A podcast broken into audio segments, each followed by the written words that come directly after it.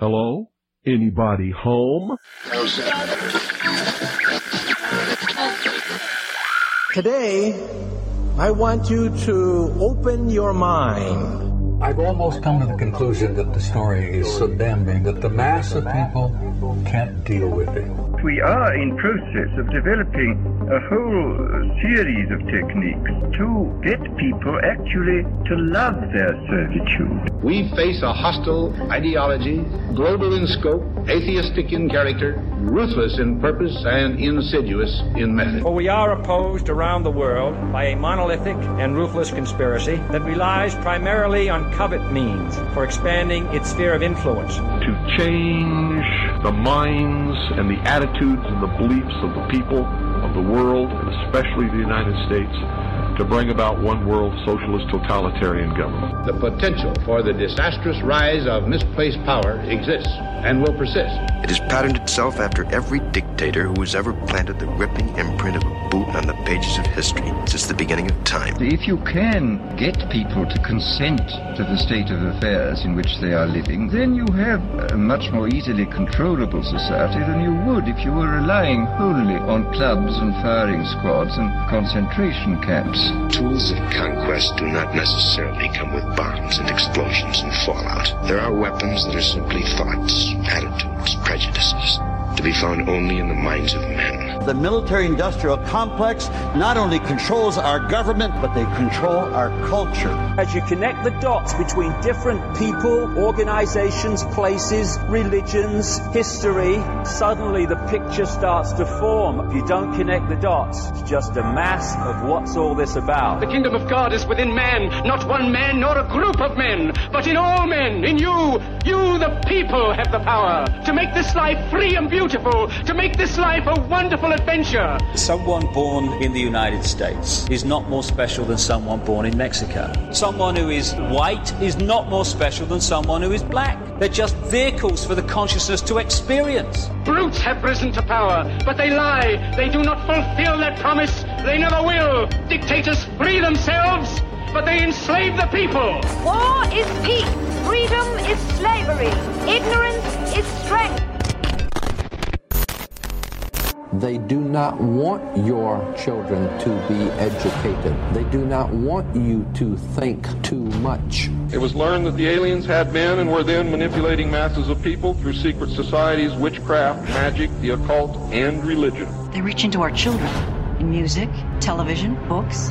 Prey on children's innocence. How can I disprove lies that are stamped with an official seal? So if you have the opportunity to stand next to one of these machines, it feels like an altar to an alien god. The Army Air Forces has announced that a flying disc has been found and is now in the possession of the Army. You can deny all the things I've seen, all the things I've discovered, but not for much longer, because too many others know what's happening out there. And no one, no government agency has jurisdiction over the truth. Any state, any entity, any ideology that fails to recognize the worth, the dignity, the rights of man, that state is obsolete. A case to be filed under M for Mankind in the Twilight Zone. It's about time some of you got acquainted with the real hard truth. Freedom is the privilege to be right. Freedom from the disasters of our mistakes. It's the heart that says, I will not acquiesce. Across the gulf of space, intellects, vast and cool and unsympathetic, regarded our planet with envious eyes. Perception is the key, and the heart Yeah. is the solution. Heart perception will change everything.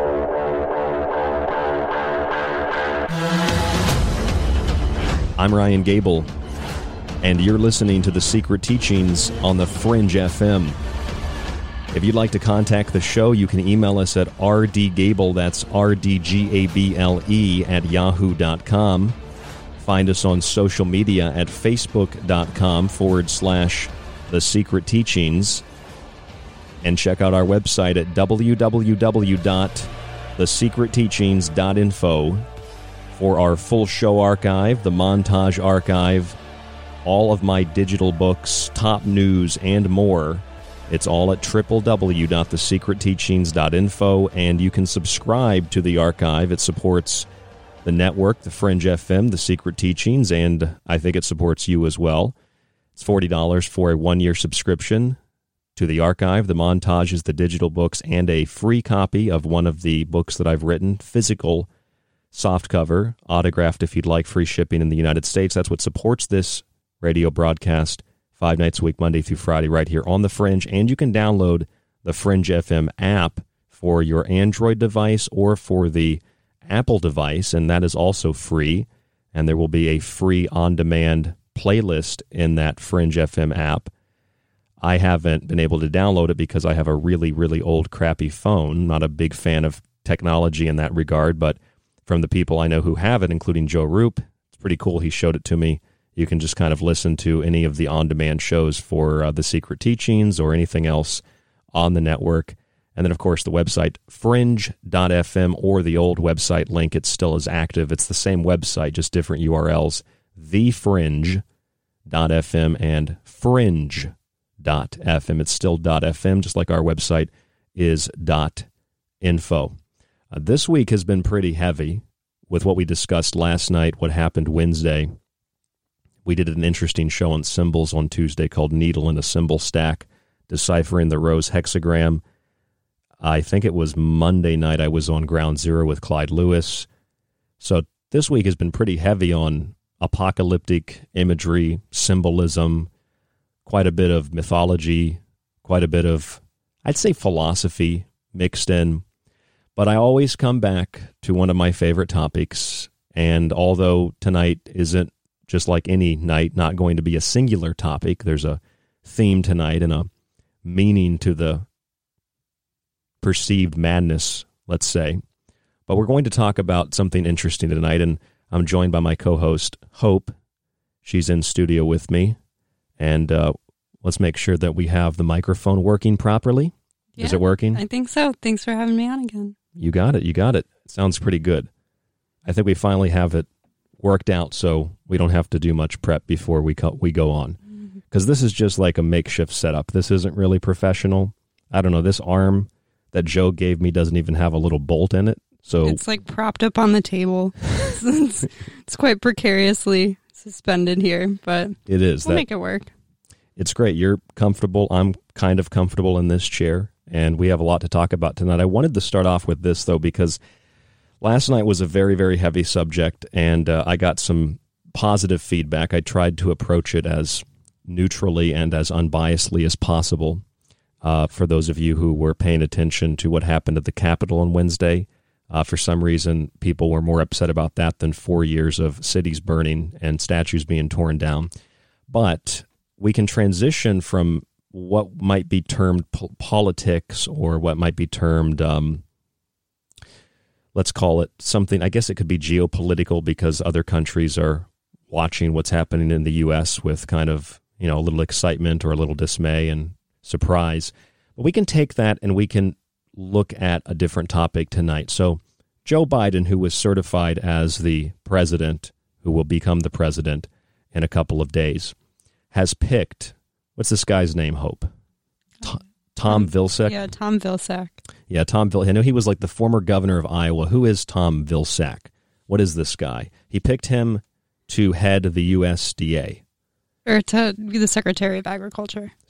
Oh, well, it's yeah, back to the USDA. Yeah. Yes, Secretary of Agriculture. Yes. Mhm. So Joe Biden has picked Tom Vilsack to head the Department of Agriculture. If I'm not mistaken, he was the Secretary of Agriculture under in the Obama and the Obama administration. He was, yes. He was involved in the Obama administration, and I know he was a huge proponent of genetically modified foods, Mhm. uh, corporate food manufacturers.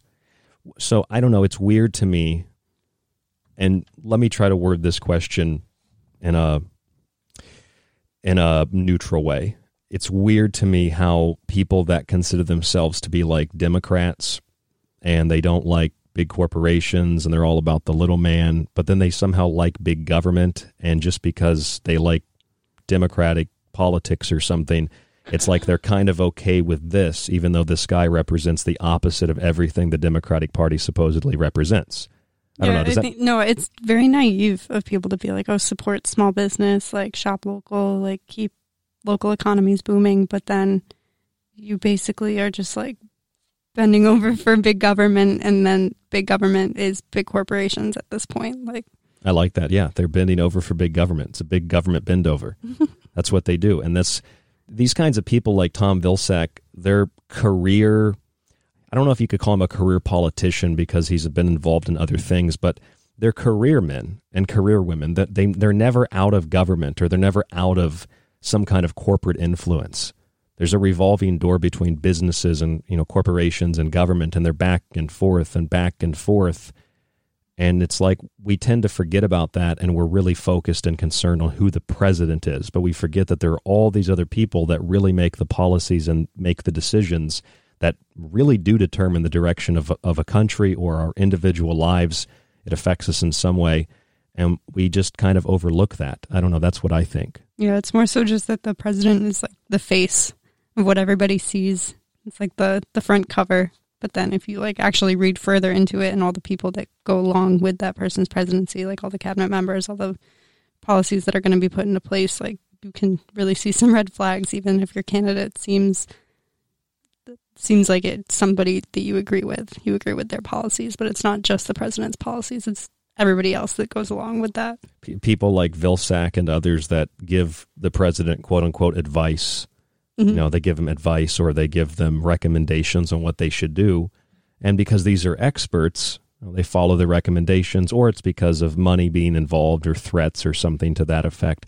But while people are really concerned, I guess that's the point in the theme, while people are really concerned about Donald Trump or Joe Biden, like this is always going on. There's always backdoor dealings, and it's strange from a from a neutral standpoint how people that are so concerned with the environment they tend to lean more to the left. Not that people on the right aren't, but then they just like they just kind of forget about this, Right.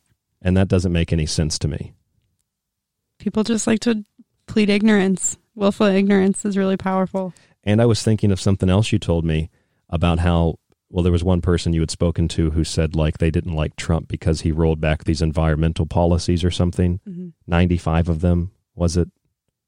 Yeah, or something like that. True. Uh, true. And I don't like fracking. I don't like fracking. That doesn't make me a Democrat, but it's just weird like concerned about environmental policies, but then you support Democrats who literally, in the case of Joe Biden, have sold the country out to China, which is one of the worst polluters probably in the history Mhm. of human civilization. Well, and that comment was in response because I brought up the point that Biden had planned to bring back Vilsack. Vilsack, right, that's right. The head of the USDA. So you brought up that he's bringing Vilsack back. Right. And their response was, well, Trump did bad stuff or like, something well, to that I'm like, effect. yeah, like I, I never said that either were good. Both are, both are terrible in my opinion. Like, That's a that's a great point. I'm glad that you mentioned that. Mhm. So you're like, well, Biden's bringing this Vilsack guy back to the Department of Agriculture, and then she said something to the effect of, well, Trump did all these things to the environment.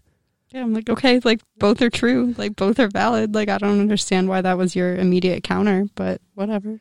It's that political bias, and it's weird because food is way more political than we think. Mhm. Food is very highly political. It's weird listening to like conservative radio where they talk a lot about meat and they Mhm. talk a lot about things that if you listen to like more liberal leaning podcasts or radio, they're talking about filtered water and vegan food.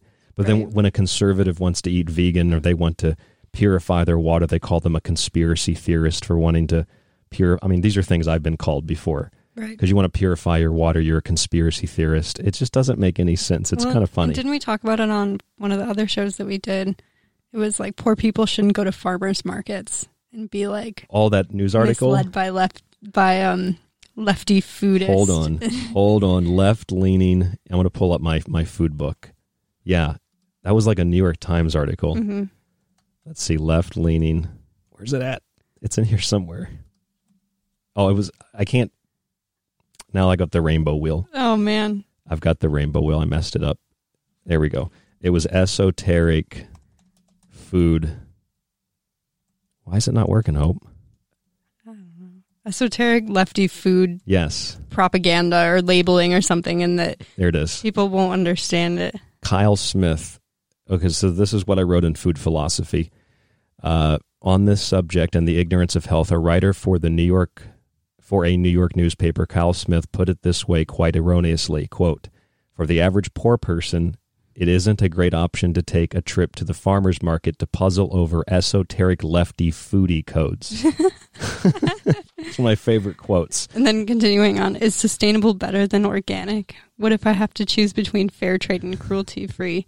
But that that's a good segue into what we are going to talk about later in the show is knowing the difference between those kinds of things and really educating yourself when it comes to food labeling and what those things really mean and so that you can appropriately use your dollar for a cause that you really want to use. Yes, and this quote proceeds it says produce may seem cheap to environmentally aware blonde moms mm-hmm. who spend $300 on their highlights every month, but if your object is to fill your belly, it is highly expensive per calorie.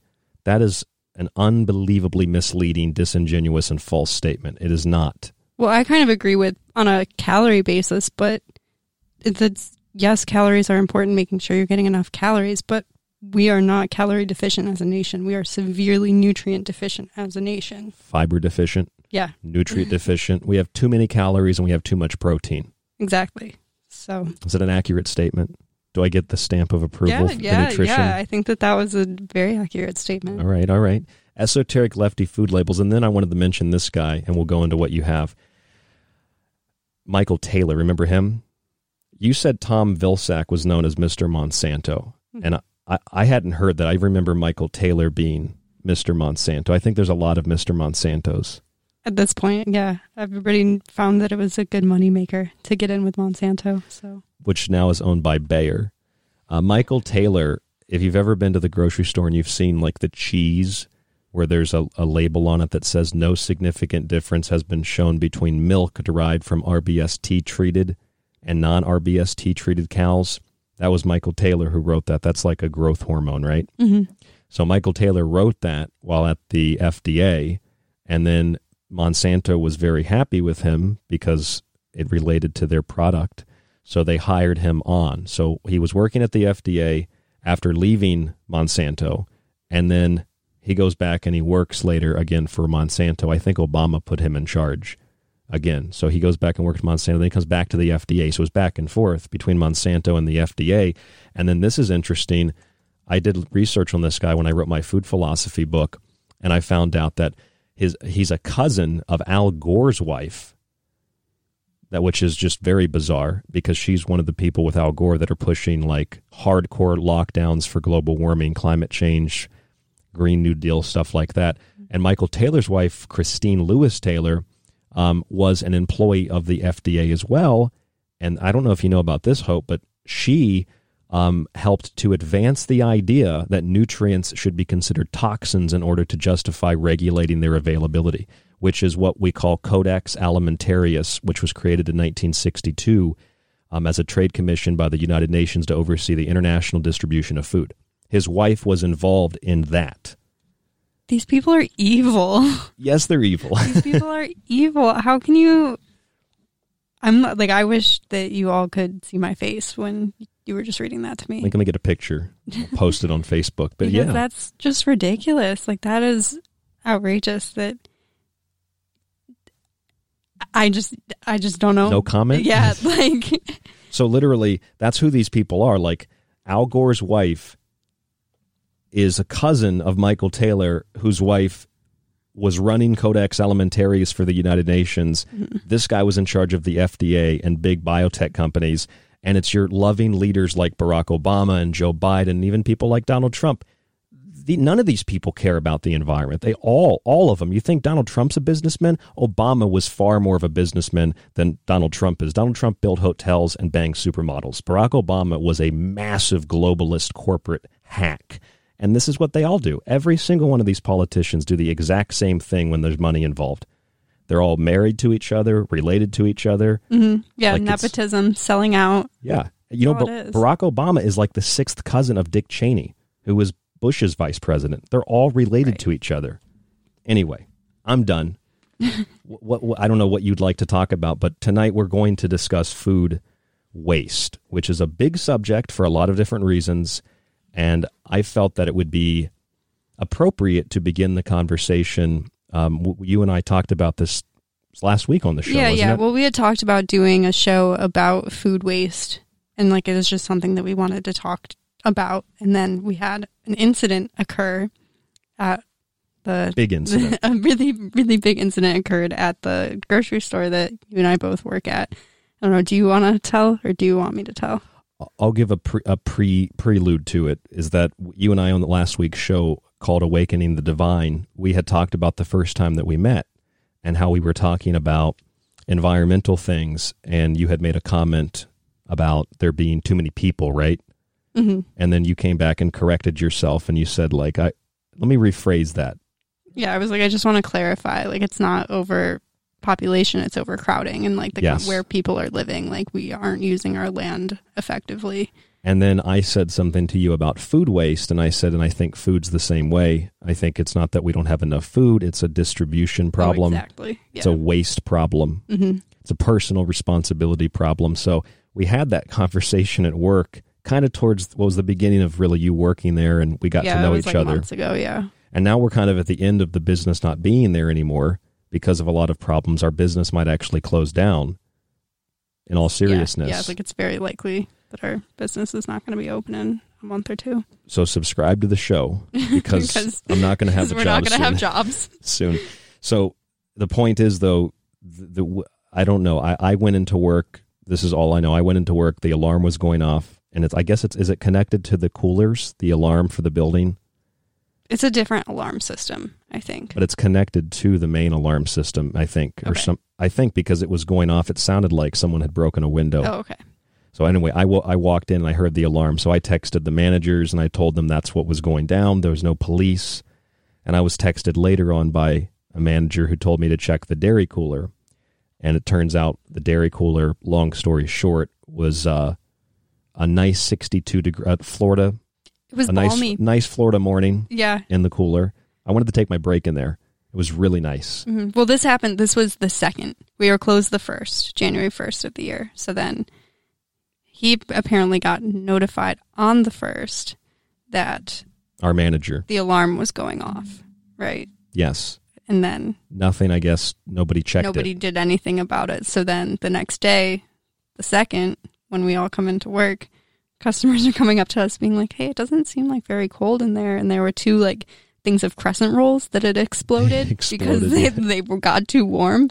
So we go back and the cooler is like 62, 65 degrees. It's warmer than it is in the back warehouse. And there's eggs, milk, cheese, lots of vegan products, ki- Meat, meat, refrigerated meat. and all of it was what had to be written off and dumped. Yeah, we couldn't sell it. It's a liability. We can't sell that to people. And I think it was about between ten and fifteen thousand dollars in product wasted, Lost. just gone. We did get to take some of it home. Although, home. yes, we did manage to salvage quite a bit. Employees could take whatever they wanted because we understood the risk. I gave a bunch of food to my friends. You gave a bunch of food to Joe. Joe has so much meat. Shout out to Joe's fridge because that thing is packed. Right. I went up there and he was wrapping it in tinfoil because apparently if you wrap it in tinfoil, it'll last longer in the freezer. I gave this I gave this man ham, Probably like chicken, five hundred dollars worth of meat, at least. pork chops, steaks. He said he he told me though. He said this grass fed stuff. He says best best meat he ever had. Really? I was like, I know, worth, buddy. Worth the extra penny. Told- Go down there and get some of this stuff when it's not spoiled. Right. It'll be even better. But yeah, we were like calling up different people that we knew, and it's like if you know anybody that can take any of this, as long as they understand the risk, like we just can't sell it. And a lot of it's fine. Like all the fermented stuff that we took has been fine. We have so much kimchi and sauerkraut and pickled uh, things, Hundreds of dollars. Pumfu. I have I acquired probably twenty to thirty pounds of tempeh throughout this, so I have enough tempeh to feed me for the rest of the year. so, so much kimchi. I've got like I had like 12 five, jars. six, seven. Yeah, I have like twelve jars. Of, it's like ten bucks a jar. Right? At, yeah. At any grocery, not just a co-op. At any grocery store, it's like ten dollars a jar. Yeah, so I've got like a hundred plus dollars of that. I got the Pumfu. Yeah, so we we're sitting here like cashing out on this dairy cooler going down, but It's like shop just- shop till but you a drop. lot of it, a lot of it had to just get thrown out. Like they were wheeling out carts and carts full of like yogurt, milk, juices, butter, cheese. And it's just, you were looking at it and you're just like, this is so sad. And it's not even just like the end product being wasted, like that's sad enough. But then you get to thinking about all the resources that it took to produce all of this stuff, all of the energy it took to grow the food, to feed the cows, to produce the dairy, to then process the dairy, to then package it and then ship it, and then us like the fuel costs. Yeah, the fuel costs, the emissions, the the product, the, uh, the uh, packaging, itself. packaging, yeah, like it's just so it's so sad. And it then you get to thinking like how often does this happen across the world? yeah, Because exactly across the planet. Humans just mess up and we can't we just have to take that loss. or even if it weren't humans messing up, like a cooler goes down, it's like technology, something malfunctions. Yeah, technology messes up too or Which, but, but you could say like technology also helps us to preserve things longer. But if it messes up, it can be a catastrophic Right. waste, Mhm. and that's just a mistake. That's just a technological error. It's not compost that we go through with our job on a daily basis. Mhm. Hundreds of, sometimes thousands of pounds, probably a day, if not more. like a week, yeah, on a weekly basis, probably upwards of like about a thousand pounds. But there was a day after Thanksgiving that we had to throw out 76 pounds of green beans because they just rotted in the cooler, like they didn't get bought. So that's that's the kind of waste that occurs at a co-op, a cooperative, where most of us it doesn't matter, you know, your political view, um, but a lot of people, regardless of whether they think like I do, I think differently than most of the people that work there. I think mm-hmm. you do too. It doesn't matter what our views are on the world, but we're most of us are much more conscious of the kinds of waste. Yeah, more conscious than like the average Joe out on the street. Was that a shot at Joe? No, no, I didn't mean that to be a shot at Joe. Sorry, Joe. Just your average person, your average citizen. Like most people don't think about reducing their waste in that way. and that's one tiny little store and we're talking tens of thousands of dollars tens of thousands of pounds. And that's with i guess that's not even necessarily considering how much people like you and i take home every day. Mhm. 10 15 20 30 pounds. Now you amplify that to grocery stores like you said all over the world. I was just thinking the united states. And it's an amount of waste that i think on average is estimated like half of all food produced globally is wasted. Mhm. and that's just the food not even the resources etc so i think that's what we're going to focus on more so tonight on the broadcast. Hope is with me this evening. I'm ryan gable. This is the secret teachings on the fringe fm there's more after this. Don't go anywhere. There's a lot more to discuss. Stay with us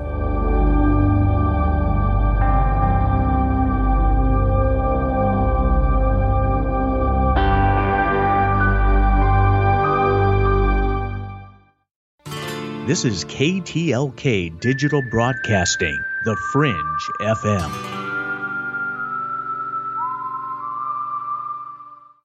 For all of you who supported the Secret Teachings in 2020, I want to sincerely say thank you. And to begin 2021, here in the month of Janus, the year of the ox, and the year of revelations, you can still subscribe to our entire show archive while getting access to the montages and all of my digital books, the old and new. You'll also get a free physical copy of one of my books shipped in the United States for free, autographed if you'd like. Just visit www.thesecretteachings.info and click on the Donate Subscribe option at the top of the page. You get the archive montages, digital books, and a physical book for only $40. You can also use this deal to renew your subscription for another year. Use the website or our PayPal email, rdgable at yahoo.com. You can also use this email if you have any questions or to reach out to us for any reason. Your support helps guide the show, the network, and yourself. And we look forward to another year of the secret teachings right here on The Fringe FM. Exum. My name is Alex Exum, and you're listening to The Fringe FM. So, you love talk radio? Then you'll love TalkStreamLive.com. TalkStream Live is always on, 24 7, with the best streaming talk shows. Find your favorite talkers and discover some new ones. It's free, readily available online or on mobile with any smartphone or tablet. Finding your favorite talk shows all in one place has gotten a whole lot easier. Just go to TalkStreamLive.com. Be sure to download the free apps from Google Play or the iTunes App Store. Why listen to the Fringe FM? We are your number one source for talk radio the mainstream media won't touch. Joe Rupe brings you everything occult with Lighting the Void. Ryan Gables shatters paradigms with esoteric knowledge on the secret teachings. Gigi and Cortana explore the inner workings of our reality with Shift Happens. Jess of the Rogue Report brings you years of research to explore the hidden facts behind alternative topics. And myself, Alex Exum of Live Talk, the so-called Joker in the deck. We are the Fringe FM. This is The Secret Teachings. If you'd like to contact the show, email Ryan at rdgable at yahoo.com or find him on Facebook at facebook.com slash The Secret Teachings. This is Kev Baker of The Kev Baker Show. You can find me at Truth Frequency Radio or on my home website, www.kevbakershow.com. And you're listening to The Secret Teachings with Ryan Gable. The truth is out there, and so are we. KTLK, Digital Broadcasting, The Fringe FM. Hello, folks. This is Jordan Maxwell. My website is jordanmaxwellshow.com, and you're listening to The Secret Teachings. Excellent shows. Keep listening with your host, Ryan Gable. Broadcasting somewhere between that which is above and that which is below. It's KTLK, Digital Broadcasting, The Fringe FM. This is David Icke, and you are listening to The Secret Teachings with Ryan Gable. It's time you got acquainted with the real hard truth.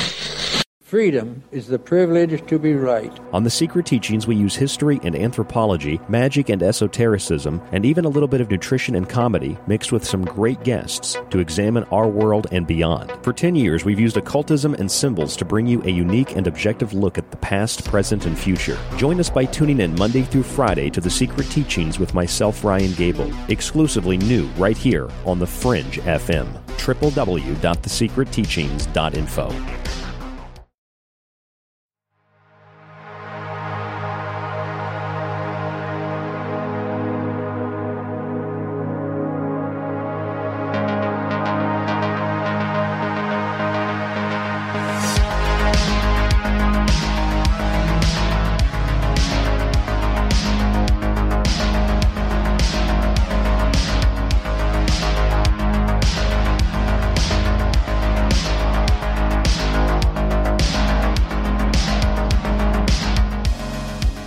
I'm Ryan Gable, and this is The Secret Teachings on the Fringe FM. One thing we don't think a lot about is how political food is. We talk about parapolitics, abnormal politics, and pop conspiracy topics that are kind of they're popular culture, they're topical, they relate to things that are going on in the news. We did that last night and you know, we cover things like that weird New Year's Eve Seattle Space Needle story, that big laser light show on Tuesday, and talk about world events in context with biblical narratives and mythologies. And we think about and talk about all that stuff, and a lot of us can get lost in the minutia and the politics and think that one statement that you know I make, or maybe you have a friend who makes a statement that kind of seems like it leans in one political direction there's a lot of us who just don't take political sides per se. Um, and sometimes it might seem like we are because one political side is being much more uh, uh, fanatical than another. Uh, but food is extremely political. And one thing I don't understand about the politics of food is how some people project themselves on one part of a political spectrum to be concerned about the environment and they care about you know the whales and the snails like george carlin said and they care about the water they care about you know the dirt and the soil and they care about all these things but then they support like politicians and they support people like barack obama or joe biden and you know it's one thing to say well donald trump rolled back all these environmental restrictions of the obama administration he was all about big business and big oil and all that which actually it's contrary to popular belief big oil I don't know if you knew this. Hope is with me this evening, my co host. Big Oil wanted the United States to be in the climate Paris deal because it shut down all of their competition and it allowed them to further their proceedings into natural gas, where they were making a majority of their profit as opposed to oil. So, although people say Donald Trump was all about big business, he actually fought against big business by pulling the U.S. out of that particular deal. So, we think, okay, Republicans are like that. But then when you look at Democrats like Joe Biden, he appointed Tom Vilsack as Secretary of Agriculture, who's been at the USDA before. It's kind of like Michael Taylor from the FDA and Monsanto. Uh, Vilsack is another Monsanto man. And where's the outrage from the typical outrage mob over another big corporate hack being put in charge of uh, of an agency that's supposed to regulate unbiasedly uh, food production, food labeling, and uh, well, of course, the dietary guidelines as well. There's like no outrage about that. Nobody cares about that. We just kind of forget about it. Oh well, just like we forget about how much food goes to waste Mhm. and how People- that's a yeah. huge problem. Yeah, people like to turn a blind eye when it doesn't agree with their narrative. They like to excuse it and kind of like dust it under the rug, pretend it's Sweep it under like, there. oh, it's not that big of an issue. Like all of our food is going to be gene- genetically modified in the next like few years on It'll the trajectory save the that we're on. But yeah, it'll. We can then feed more people if we genetically modify like stronger crops. It's like or or we could just improve the food distribution system, change our perspective on food, and just take a personal responsibility onto ourselves. Like don't shut like don't take home more than you can eat in a week. Like don't let food go bad. Use the food that is going bad. Be wise about it. I don't know. Just put a little bit of a- those just a little bit of consciousness into it. Goes a, a- long way.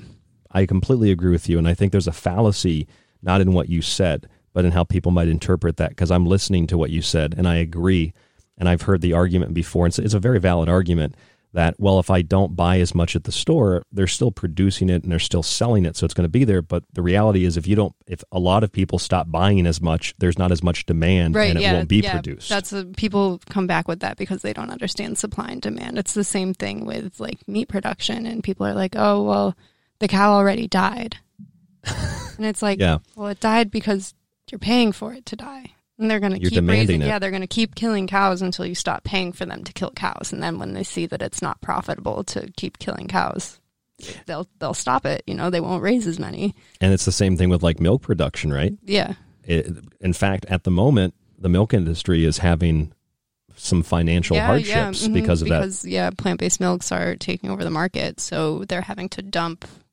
milk because then nobody wants to buy it. And that was the whole thing with schools being closed. Is um, school lunches were a big seller of dairy products because it's pushed in. Oh, I didn't think of that. Mhm, Yeah. like schools and workplaces and universities being closed that they don't have a place to sell their product, so it was just going to waste. Here's an interesting point on that. We read this on another show, but this is uh, from the Milk, the National Milk Producers Federation, Jim Mulhern. Quote, mammals produce milk, plants don't. Yet the definition of milk is as follows the white juice of certain plants, i.e., coconut milk. That's, that's in the dictionary. So, yeah, um, plants produce milk, not just mammals. And even if, let's say, mammals did only produce milk, humans produce milk, and we're told not to breastfeed. Actually, that's like a, a U.S. government recommendation. Nurses recommend this in major hospitals. Not breastfeed. Yeah, in fact, there was an article I could probably pull it up. It was like That's horrific. world stunned U.S. says don't breastfeed. Like even backwards ass third world countries were like, "I mean, don't breastfeed." Right. What are you talking about? Yeah, Well, and that's a huge thing, like having a natural birth versus a C section, and then whether you breastfeed or don't breastfeed. That is a huge, huge, huge indication of the like your long term health for your It- infant. it It's like absolutely your, is. Your gut health, your microbiome, just your ability, your immune system function. Like it's huge, and that's like a huge thing that I've I've at least heard from like lifestyle medicine doctors who are aware of this. They push the whole food plant based diet. They're like you should breastfeed as well because it's in- extremely important for Yeah. your child's microbiome. not cow's milk. No, no, Definitely not cow's milk. It's human milk, like man, like human milk or breast milk, and then up until a certain age, as long as the kid really wants, and then water. Could be like a little bestiality almost. People have like a lactation fetish with women. Can you drink drink? You never heard of that? No. Lactation fetishes or pregnancy well pregnancy fetishes. yeah, I've heard of borders that, on that. not like a. I mean, if you're drinking animal milk, that's kind of like a that's like bestiality or something. I don't know. There's the New York Times headline. Even that was back in 2018. I found it: opposition to breastfeeding resolution by U.S. stuns world health officials. Like, even the globalist elites are like, "What do you mean don't breastfeed? What are you talking about? Don't breast? Of course you breastfeed." It's just it's stunning because it's all because of people like Tom Vilsack and Michael Taylor and Joe Biden and these scumbag corporate hacks that everybody thinks they're so great and wonderful because they have blue ties. It's just it's I don't know. I'm upset about it. Can see that. You can see it. I'm upset. You're just you're just looking at me, letting me vent. yeah, sometimes you need to vent. I do need to vent sometimes. So that's that's just the milk. I don't Yeah, even know how we got on that. That's just the waste of milk, but Well, um, well, remember it also comes from that. Remember yeah, complete milking of one or more healthy cows. that's what the the milk highly debatable. the Milk Federation said. Yeah, milk only comes from the hel- the milking of one or more healthy cows. You know, forget the pus and the blood and the feces and Right.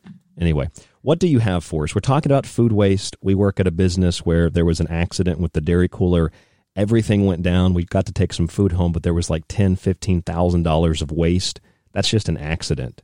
Mhm. And the amount of produce that we go through working in our department, getting rid of stuff that's shrink is yeah, like just that was a thousands rare, of yeah, pounds. Like what happened with the dairy cooler was a rare occurrence, but what we end up throwing out on a daily basis, not throwing, we compost at our grocery store, but most places they don't compost. It goes right into the garbage, which is a huge proponent for like methane, which is we've talked about that before. That's like the real cause. She doesn't like methane. I do not like methane um, and greenhouse gas. So I don't know. But on a day to day basis, we throw out, we compost like hundreds and hundreds of pounds of produce, which is perfectly fine. Like it's per, it's like a pinprick in an apple, right. slightly bruised apple, a little bit of a soft spot in an orange, which is fine. Most people overlook, but it's we have this perception that our produce needs to be perfect. And I have one little study here. This is from The Guardian, to that 2016, and it said that um, half of all U.S. food produce is thrown away. New research suggests, and it says It's a lot of produce. Americans throw away almost as much food as they eat because of a cult of perfection, deepening hunger and poverty and inflicting a heavy toll on the environment. Vast quantities of fresh produce grown in the U.S. are left out in the field to rot, fed to livestock, or hauled directly from the field to the landfill because of unrealistic and unyielding cosmetic standards.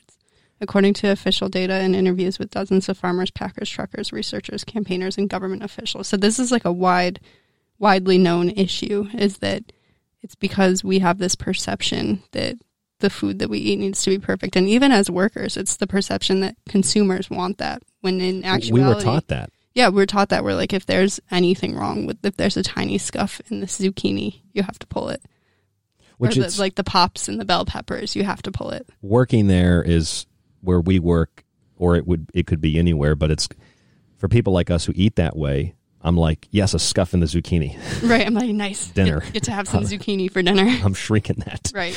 but no i mean the amount of waste at the tiny little this is i think what needs to be emphasized for the point of the show tonight is that the place we work is a very small business Mhm. a very very small business and we're just talking about produce being composted and being shrunk we t- you and i personally take home probably a hundred couple hundred pounds a month Oh, easily. in yeah. produce. Mhm. Um, not a lot of other people do take advantage of it like we do, but even so, I mean, then you have to consider how much grocery wastes, Mhm. how much stuff expires and gets thrown Well, out. Well, in like the deli, like we have a um, deli department, and they make like pre-made sandwiches, salads. Lots little, of that like, gets meals. wasted. A lot of that gets wasted. It gets shrunk out in the free fridge. Like employees can take it, but a lot of times people don't because if it's expired, you don't really want to take a risk with that sometimes.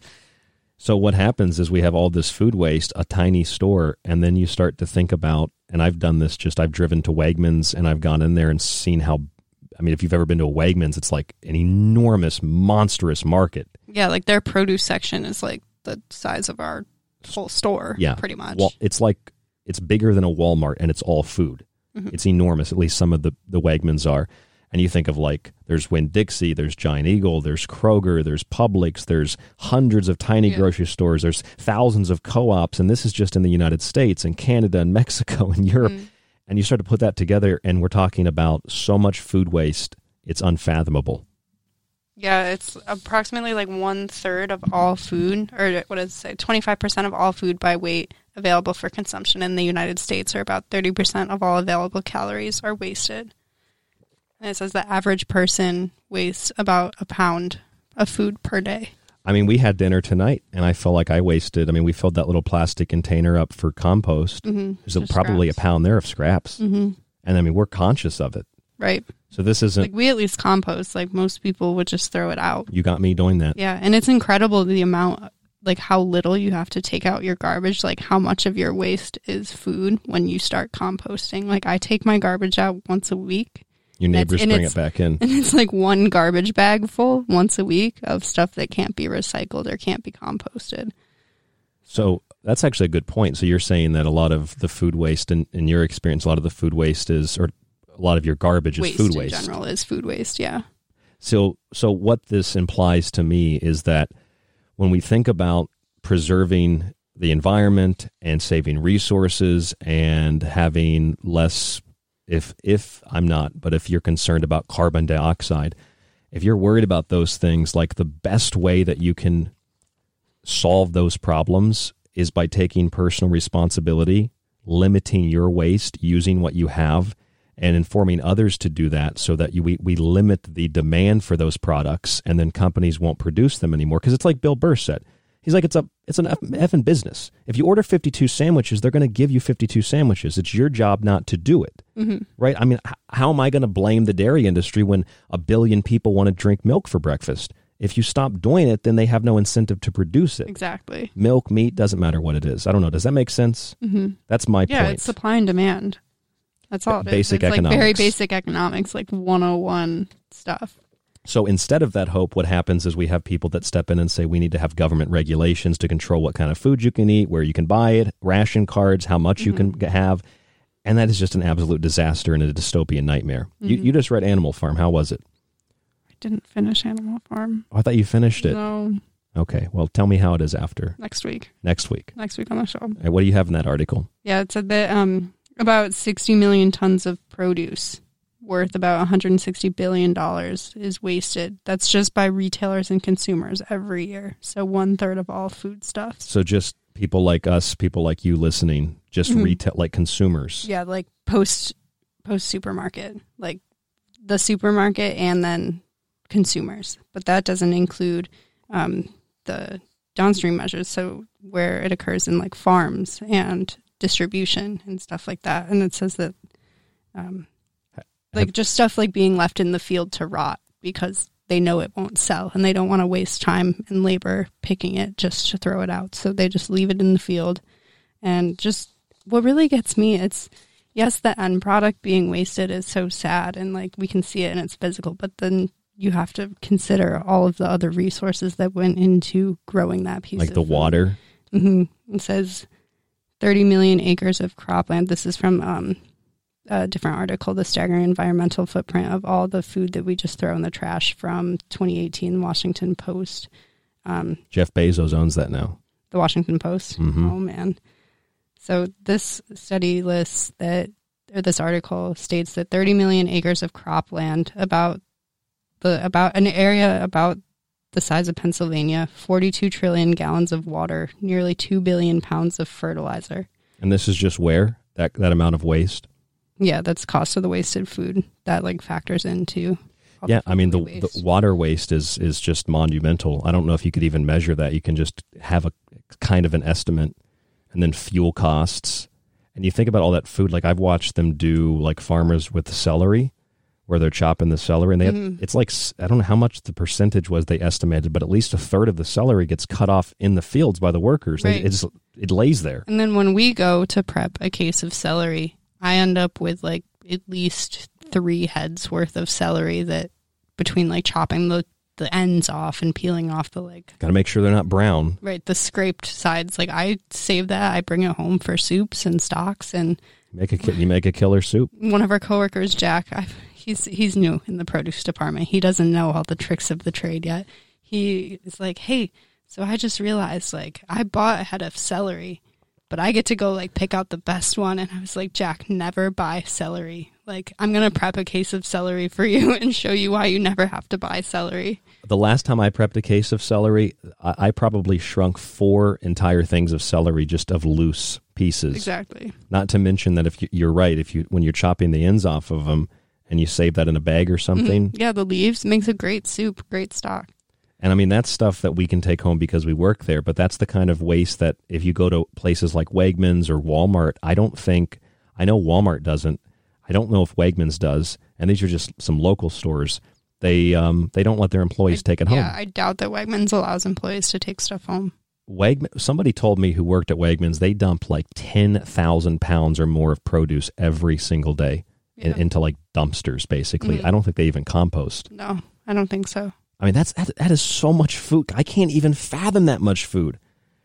Thousands and thousands of pounds, millions, millions, tens of millions of pounds around the world every single day. And so then there, the question is, we'll get into in the next hour, why are we talking about food scarcity? Why are we talking Right, about exactly. people not having food to eat? Yeah, all of this food waste and people are still starving. There are still people in poverty without food. They can't they just don't have access to it. Like food deserts exist. People they don't have access to fresh produce and stuff like that. And it's just because it's a broken distribution system.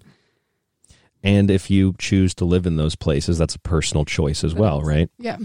But then again, a lot of people that live remotely like that, like out in the middle of nowhere, a lot of them are sustainable themselves and they grow their own food. Yeah, yeah, Too. true. If you live on a farm in like the Dakotas and you can like grow your own food, you live on a farm, you self sustain, that is definitely better than having to go to a supermarket to purchase your food in So- terms of like emissions and So these articles here, just for reference, you've got half of all U.S. food produce is thrown away. New research suggests that's the Guardian.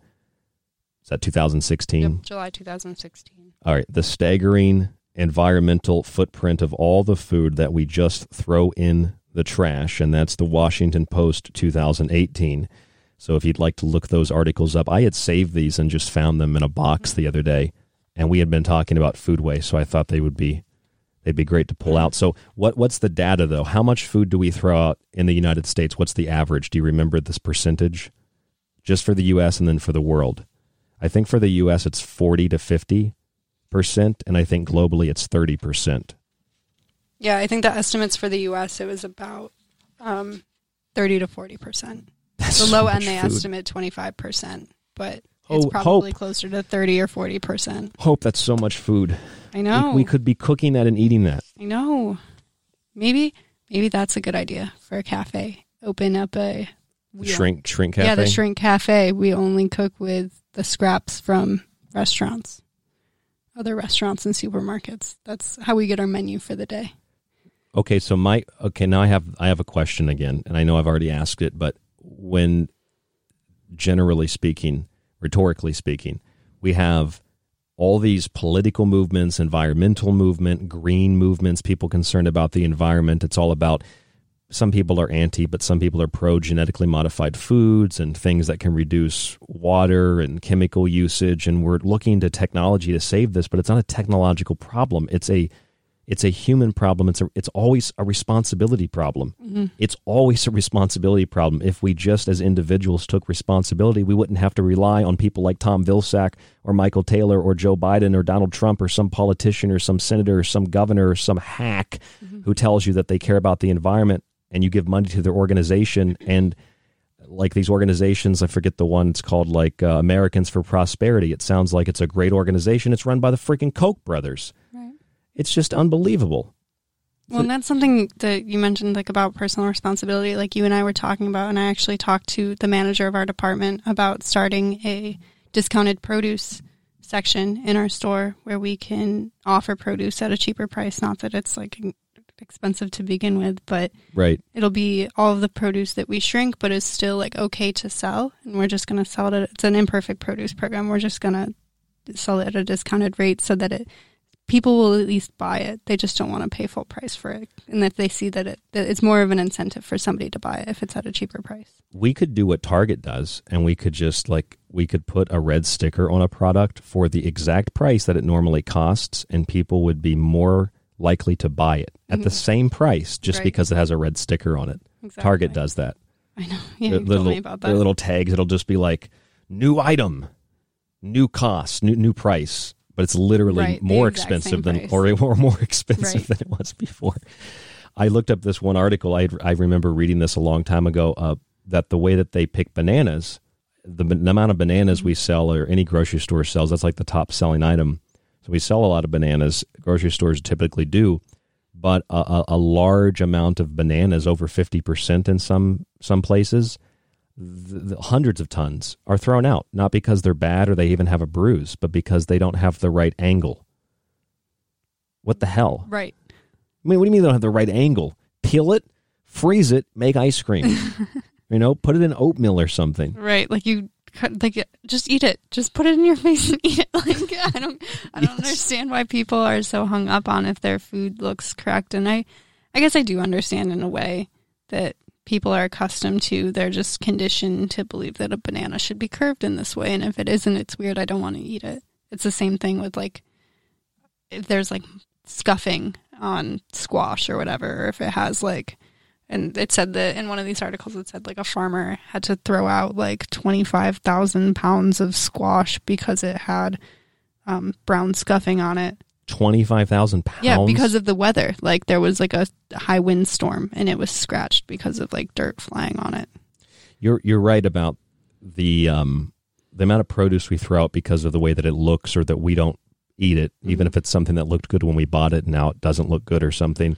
Like people that cook and people that bake or bake are aware, I think, that if you have like really brown bananas, that's good for like banana bread yeah, or sweeter. it's very sweet making ice cream.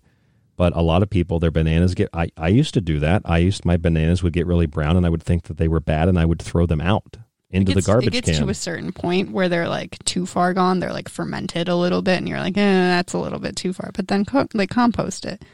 and you, you you have gotten me you personally have gotten me to do compost i've been wanting to do it Mhm.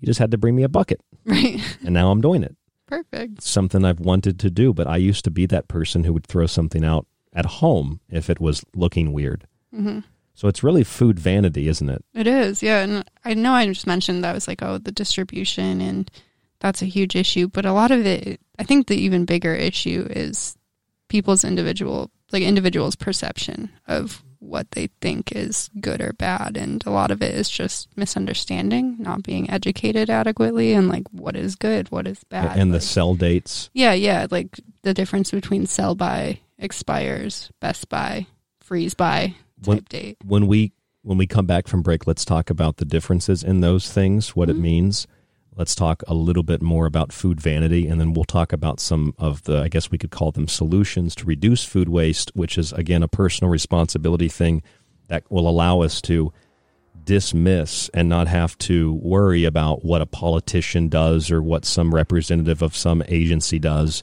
It's all something that we can do. We're in charge. We can take that responsibility. We control not just a quote unquote democratic process, we control supply and demand. If we don't demand it, it won't be supplied. That's the bottom line. Exactly. I'm Ryan Gable. This is The Secret Teachings. My co host Hope is with us this evening.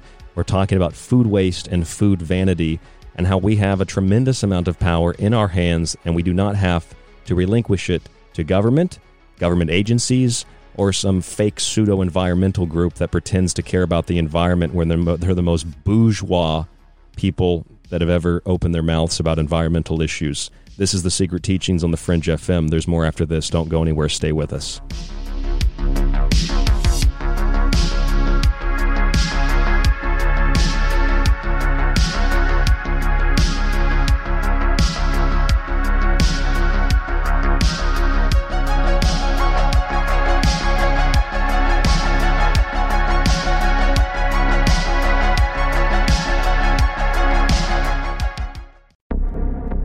This is KTLK Digital Broadcasting, where the normal and paranormal collide. It's the Fringe FM.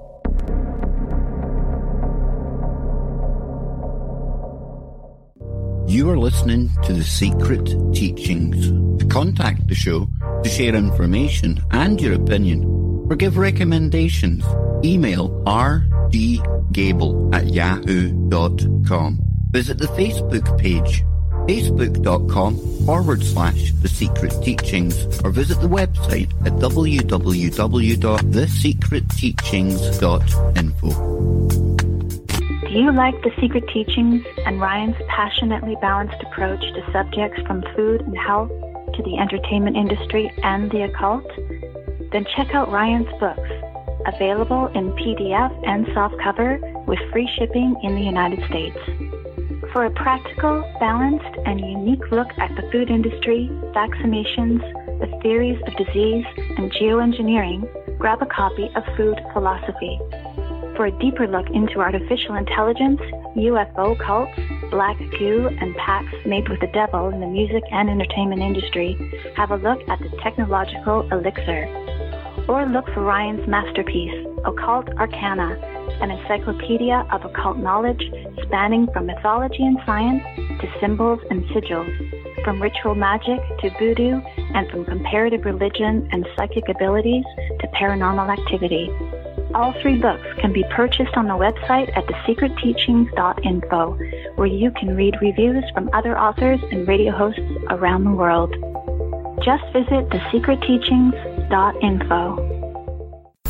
Why listen to the Fringe FM? We are your number one source for talk radio the mainstream media won't touch. Joe Rupe brings you everything occult with Lighting the Void. Ryan Gables shatters paradigms with esoteric knowledge on the secret teachings. Gigi and Cortana explore the inner workings of our reality with Shift Happens. Jess of the Rogue Report brings you years of research to explore the hidden facts behind alternative topics. And myself, Alex Exum of Live Talk, the so-called Joker in the deck. We are the Fringe FM. This is Jess Rogie from the Rogie Report News, and I literally sift through hundreds of articles a week to bring you the best in Fringe news. Check out the Rogie Report News here on the Fringe FM. You can't handle the truth! For all of you who supported the secret teachings in 2020, I want to sincerely say thank you. And to begin 2021, here in the month of Janus, the year of the ox, and the year of revelations, you can still subscribe to our entire show archive while getting access to the montages and all of my digital books, the old and new. You'll also get a free physical copy of one of my books shipped in the United States for free, autographed if you'd like. Just visit www.thesecretteachings.info and click on the donate subscribe option at the top of the page. You get the archive montages, digital books, and a physical book for only $40. You can also use this deal to renew your subscription for another year. Use the website or our PayPal email, rdgable at yahoo.com. You can also use this email if you have any questions or to reach out to us for any reason. Your support helps guide the show, the network, and yourself. And we look forward to another year of the secret teachings right here on The Fringe FM. I shouldn't be up here. I should be back in school on the other side of the ocean. Yet you all come to us young people for hope. How dare you? You have stolen my dreams and my childhood with your empty words, and yet I'm one of the lucky ones. People are suffering, people are dying, entire ecosystems are collapsing. We are in the beginning of a mass extinction, and all you can talk about is money and fairy tales of eternal economic growth. How dare you! How dare you! You are failing us. But the young people are starting to understand your betrayal. The eyes of all future generations are upon you.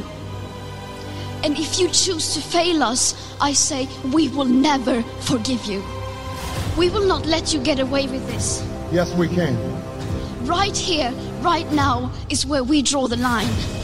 The world is waking up, and change is coming whether you like it or not. A time of tribulation has come. Change is coming whether you like it or not. The world is going to end in 12 years if we don't address climate change. And so it's basically like there's scientific consensus that the lives of children are going to be very difficult.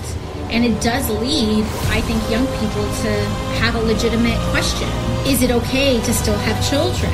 Because what's not realistic is Miami basic component of all life, had been deemed a threat to Brawndo's profit margin.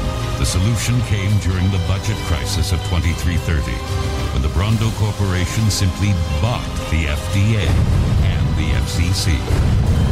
If you love ice cream, what about trying something new? Well, these maggots might be just what you're looking for. The entire North Polar ice cap during some of the summer months could be completely ice free within the next five to seven years. Both of these burgers are made from plants. I'm Ryan Gable, and this is the Secret Teachings on the Fringe FM. All the stuff in this montage is so relevant still. Al Gore telling you that the ice caps would be melted by a certain year. None of that ever happened. People telling us Miami will be underwater. That never happened. They use this circumstantial evidence where there's a little bit of rain in Tucson, Arizona. Al Gore says that's a rain bomb. That's abnormal. That's not true. It's always a you know monsoon season. Just everything taken out of context to push this environmentalist agenda. It's all about the environment, protecting the animals and the whales and the snails, like George Carlin said, and making sure that everything is sustainable for the future. But it's not about sustainability for the future. It's about sustainability for a few people for the future. It's about creating equality for a few people and equal destituteness for the average person, the average person like you, the average person like me. And we're told that we have very limited resources and we have very limited space and we just can't continue the way that we're living or it's all going to fall apart. And although that's kind of true in a way, it's also incredibly misleading because you could take the entire world population and fit them comfortably in the state of Texas. The entire population. Even by 2100, the entire population could be fit comfortably with at least an acre, a square acre, and a garden in most states in the United States.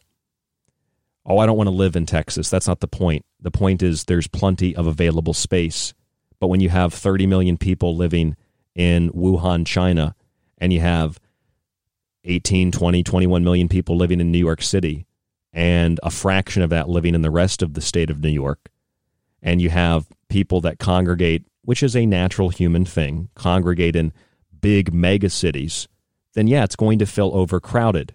It's going to feel like you're overwhelmed. There are too many people. But the reality is, there's not. Take a cross country trip fly across the country and around the world, you'll see the planet is not overpopulated.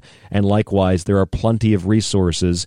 There's a distribution issue. Part of it, I think, is intentional. Part of it is a matter of negligence and not figuring out better ways to do things. But a major issue is the waste. There's plenty of food. We throw out half of all food produced in the United States, I think. Something like that. My co host Hope is with us this evening. And what exactly is that number, Hope, for the U.S. food production and for global food production? How much is wasted? Um, for um, food production, like all food production, at least from this study in the Washington Post, um, the staggering environmental footprint of all the food that we just throw in the trash, it says that 25% of all food by weight available for consumption in the United States is thrown out. So that's about 30% of all available calories. Um, gone. Just gone, just thrown out. And a lot of that is partially, or a lot of that is um, produce, like fresh fruits and vegetables, so, mainly because they're perishable or people perceive them as imperfect and, and they can't be eaten. That's 25% of all food. Of all food. All food, not just but, produce. But half of all U.S. food produce is thrown away. And then I pulled up this other story from last year. Twice as much food as previously estimated, according to a study in the journal PLOS One. About a third of all food, all food available for human consumption around the world. It's wasted, gone. Mm-hmm. Yeah. In this um, study from The Guardian, it said globally about one third of food is wasted. So 1.6 billion tons of produce a year with a value of about a trillion dollars. Uh, okay, so a trillion dollars estimated, billions of dollars, you know, individually by country this is just it's these are just a couple of little reports here or there. I mean, the, the numbers are probably far higher than this. I'd imagine. Yeah, I'm assuming it's gotten food worse waste. just as like population increases and we get more and more sick. Like as time goes on, I feel like this is only an exponential problem. So what are the so there are solutions to this, and I think the main solution is personal responsibility. And if you take responsibility for what you purchase and what you use, and you don't purchase as much, and more people don't purchase as much, and you take more responsibility, there's less incentive for companies to manufacture and produce things. It's not even a matter of being anti corporation or anti, you know, big business. It could be small business. It's not about it shouldn't be about supporting or not supporting a business. It should be about if you're truly concerned about the environment or you're truly concerned about resources, it has to start with you. Turning over your responsibility to some government agency or some politician who just talks about the subject but doesn't actually do anything that's that's relevant or turning your power over to some environmental group or telling people how much you care about the environment but not living that lifestyle that pisses me off. I don't know about you hope but that pisses me off. People that are like oh i care about the environment but they're like Just being like all talk, they're all talk. Hypocritical. yeah. I mean and and, and this isn't this isn't about an, a specific individual, but I'm talking about the kinds of people that are like, I care about the environment, I love the environment, but then they like, they're the ones that will drive their oversized US SUV like half a mile down the road to get fast food. Mhm. But it's it's vegan fast food. It's vegan. There's no cheese on it. It's like it's so fraudulent. These people are just hollow shells. I'm not talking about people that you know maybe they feel this way inside, but people that project it outwards, like I really care about the environment, Right. but they don't do a damn thing. Exactly. Yeah, it's more about the projection of it that I have an issue with. That's and that's what I'm saying. It's Right. I know you have an SUV. It's not a shot at you, you know. Right. No different than when you said the average Joe doesn't know this. It wasn't a shot at Joe Rupe, right? No. Right. It's not a shot at. It's just it's just something that really irritates me because I live that lifestyle as best as I can, but I don't come off that way because I don't have a blue tie. And before we get into like some of the solutions with this kind of Yeah, stuff, I'm sorry. no, it's okay. I just wanted to touch. This is from the same Guardian article. There was an interesting little paragraph about it. Yeah, go for Um, it. This goes into like the economics of food production and how um, a man named Roger Gordon he founded a Food Cowboy startup, which is a program that is supposed to help like um, rescue and reroute rejected produce so it doesn't go to waste. And it says that he believes that waste is built into the economics of food, of food production. Fresh produce accounts for 15% of supermarket profits. And then he goes on, there's a quote from him. It says, If you and I reduced fresh produce waste by 50%, like the U.S. Agricultural Secretary Vilsack wants us to do, then supermarkets would go from a 1.5% profit margin to a 0.7% profit margin. And if we were to lose 50% of consumer waste, then we would lose about $250 billion in economic activity that would go away.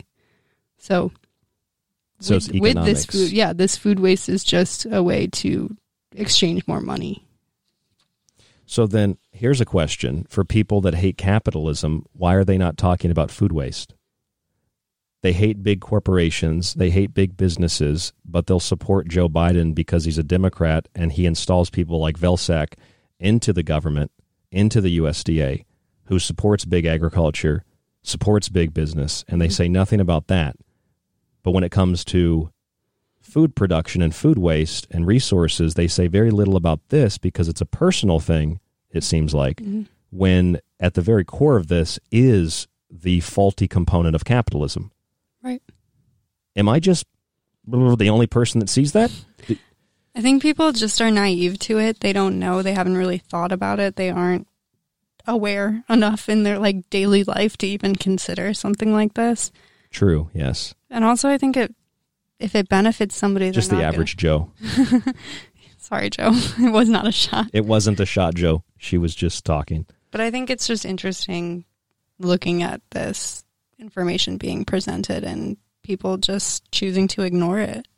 People, especially if it benefits them, if it makes their life easier, like they don't have to sort through some like bad looking produce or it looks good on the shelf or the display looks better or bigger or whatever. Like it's more likely to sell. It's just, it's all money. It's all just like greed, I feel like, which is why people don't that's a big thing about like capitalism like it's capitalistic greed but if it benefits you you're not going to do anything to change it if it makes it easier for you if it's more convenient for you you're less likely to care about it or think of it as an issue I agree with you. I think the terminology I would use is predatory capitalism. And I think the predatory thing is the companies and the groups and the people that what they're preying on are individuals, whether they care about the environment or not. They're individuals that are concerned with image, and that image of self is translated to the food that they consume. So they're Exactly. concerned with, well, this banana doesn't look the right way, so we have to remove that because the Mhm. people that are concerned with image aren't going to purchase it. Well, and that's a big thing with the whole like straw debacle.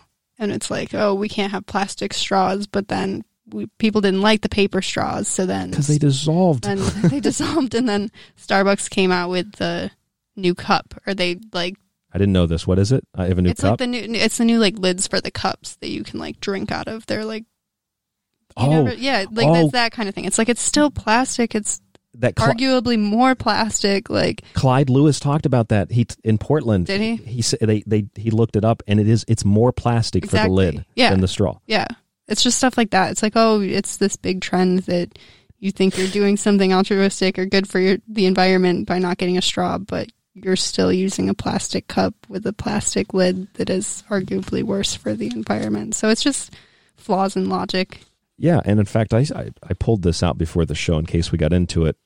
Uh, but I this is a study done in Munich, Germany, uh, by a think tank group. Just an example: electric vehicles in Germany emit more carbon dioxide than diesel vehicles, and you read through that and you find about um, alternatives to gas and fuel uh, gas uh, fueled vehicles, and you find that electric cars are more devastating to the environment. They emit more pollution, and when they extract the raw materials like lithium and cobalt and manganese and things like that, it has a detrimental impact on not only the environment as as a perception, but it has a, a physical scarring effect on the environment because they have to blow massive amounts of earth apart to acquire their materials. Right. And then the batteries are so freaking toxic, you have to have the EPA get rid of them.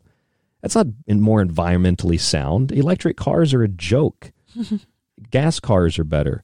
But here's the thing. Was your Prius electric? I though? did have a Prius. It was it was a hybrid. Oh, okay. So electric it was battery and gas, yeah. It sh- it shuts off when you, you, ran hit the out brake. of gas. It did. Yeah. Get that little like rumble when you start it back up. hmm You can start it with the battery, and then it's fuel, and then like fuel injection when you accelerate, and then you can coast. I was pulling sixty to eighty miles per gallon. People made fun of me. I was like, "Listen, I'm getting eighty miles a gallon. I don't care what you say about me." so I don't know. There's a lot that goes into this, and a, a, a, a lot of what's, in my view, a lot of what the issue is is it's all perception. It's our mm-hmm. perception of the food, which is why we don't buy it, and why companies don't sell it because it has a brown mark on it or a scuff Yeah, exactly. and it's our perception of environmentalism. When you support, you know, a politician because they're a Democrat, in this particular case, Joe Biden and Tom Vilsack and others. I'm not saying Democrats aren't aware of that. I'm saying when you support that, and yet you're like anti-capitalism, but you're not concerned about food waste, and the primary reason there's a lot of food waste is because of capitalism. Right. It's just hypocritical, and it's it's ignorance is what it is. Mhm. and it's devastating to economies. It's devastating to human health, animals, plants, the ecosystem. Right. And I think the worst thing is you can sit down and present all this information to somebody and they just choose to ignore it. They're just yeah. like, yeah, I don't really want to read it. Or like, huh, like that's funny. Like, thanks for showing me. But they don't actually like take it and change their ways. They don't change their lifestyle to fit their views. What did that person tell you about when you mentioned Tom Vilsack and how Joe Biden had appointed him to the USDA again? And they were like, well, Donald Trump. Yeah. Yeah, I like brought up. I made the statement. I was like, "Oh, Biden appointed Vilsack as head of the USDA again, and he was under the Obama administration." And they immediately countered with, "Well, Trump rolled back like ninety-five environmental programs and blah blah blah." And we were talking about Driscoll berries. That's that's why this conversation started. Driscoll we were talking berries, about okay. how bad Driscoll is as a company and how people are misled. People are like, "Oh, I thought Driscoll berries were the good ones." Like. I always buy Driscoll berries when they're on the shelf, but if you like actually knew, you'd be like, "No, Driscoll's a horrendous company. So is Dole." Like Dole is horrible. Yeah. Chiquita, Dole, Yeah. United Fruit, horrible. horrible, horrible. And then that also goes into a human rights issue. It's exploitation of labor, laborers. So You told, what did you tell me the other day? I was like, I do not buy Dole bananas. You're like, I so respect you for that. I know I was like, "Thank you." I was like, "I love that." no way I'm buying Dole bananas. But that is, um, I think it would be also interesting quickly to share the story of uh, you. You set me up. I think you set me up You know the story. Yeah, I definitely did set you up a little bit for that. I was breaking down cardboard, and you and I had had this conversation before about like cardboard or like paper versus plastic. yes, yes. We've had the conversation of like paper versus plastic before, and I was breaking down um, cardboard boxes, and the same person who made the comment about Trump rolling back um, all of the like environmental programs had walked in, and I was like, "So Ryan, like, tell me again how you feel about cardboard." she admitted it on the show. She set me up. She set me up. Yeah, you were like, "How do you feel about plastic?" Yeah. but it's a great example. So what did I say? I was I was I tried to explain it like, listen, plastic helps preserve food.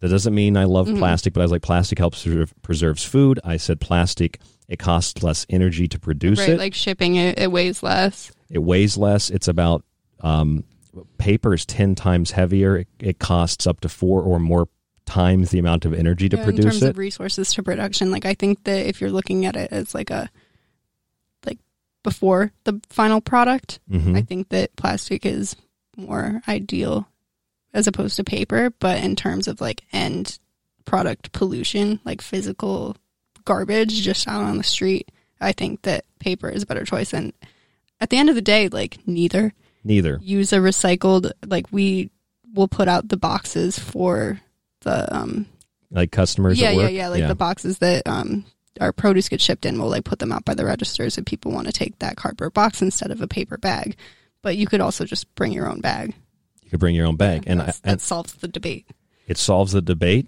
and that's not acceptable to some people to say that because when i made the comments about there being less energy used and less resources used for plastic.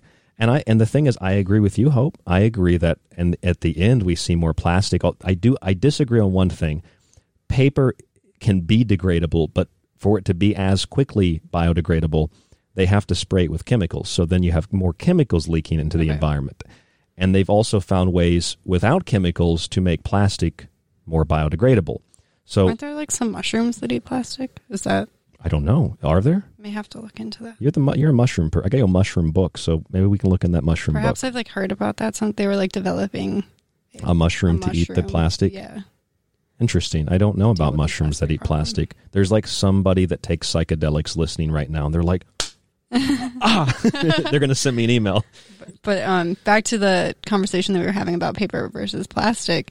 This person immediately jumped and they were like, "Oh, so you don't care about like microplastics in our water in Did- our did I say that? And it's like, no, I didn't say that. I'm just saying this is. I'm just trying to have a conversation. I'm just saying She- these are the things that I know. Like, she came, this is a classic example she came back in after you left and she's like i just have an issue with these things and why you think that or something and i said well i said the bottom line is um, i bring my backpack everywhere or i have like bags that i didn't buy they're just bags i have around the house i said so i think plastic is better up front i think paper's horrendous and i think cotton bags are even worse when you look at the environmental impact of cotton production and chemicals and Mhm.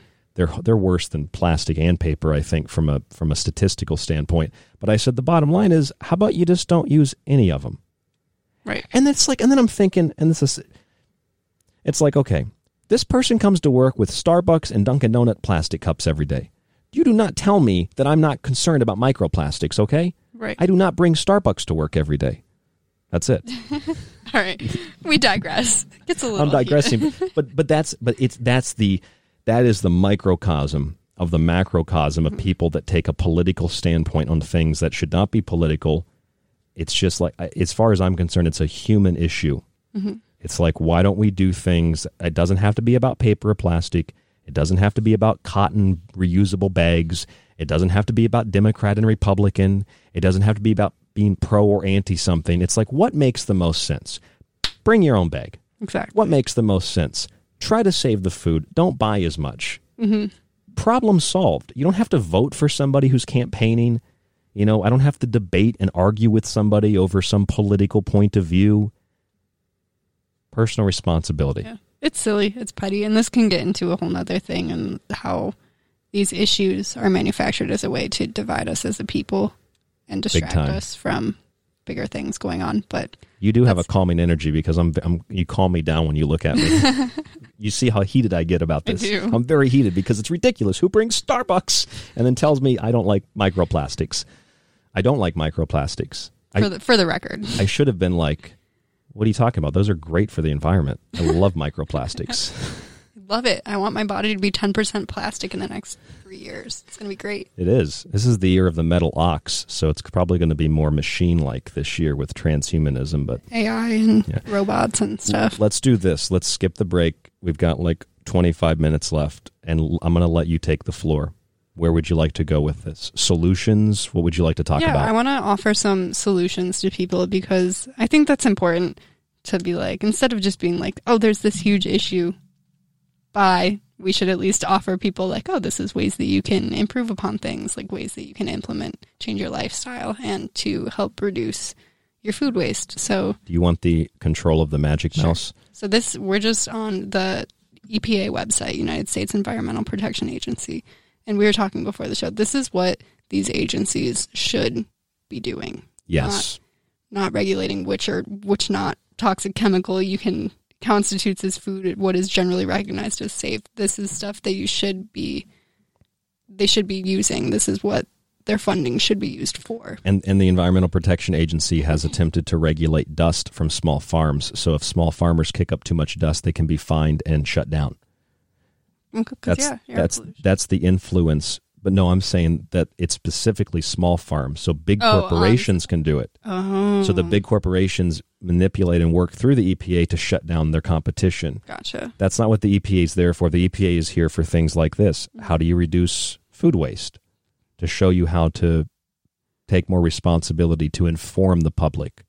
And it's not every government website like this isn't like a conspiracy that we have to find. Oh, we shouldn't trust the EPA. It's the government website. Well, I don't know. The tips that you're going to go through seem pretty standard to me. They don't seem like Right, the yeah, Illuminati like, wrote them. Yeah, even if you don't necessarily like trust the government, you can't deny that the tips that we're going to read off are pretty, pretty basic. They're pretty non-disputable. But I just want to preface with it says, according to the EPA, um, about sixty-eight percent of in 2018, about sixty-eight percent of the wasted food we generated, or about forty-two point eight million tons, it ended up in landfills or combustion facilities, so incinerators. Just It goes up, it makes stars. exactly Smoke.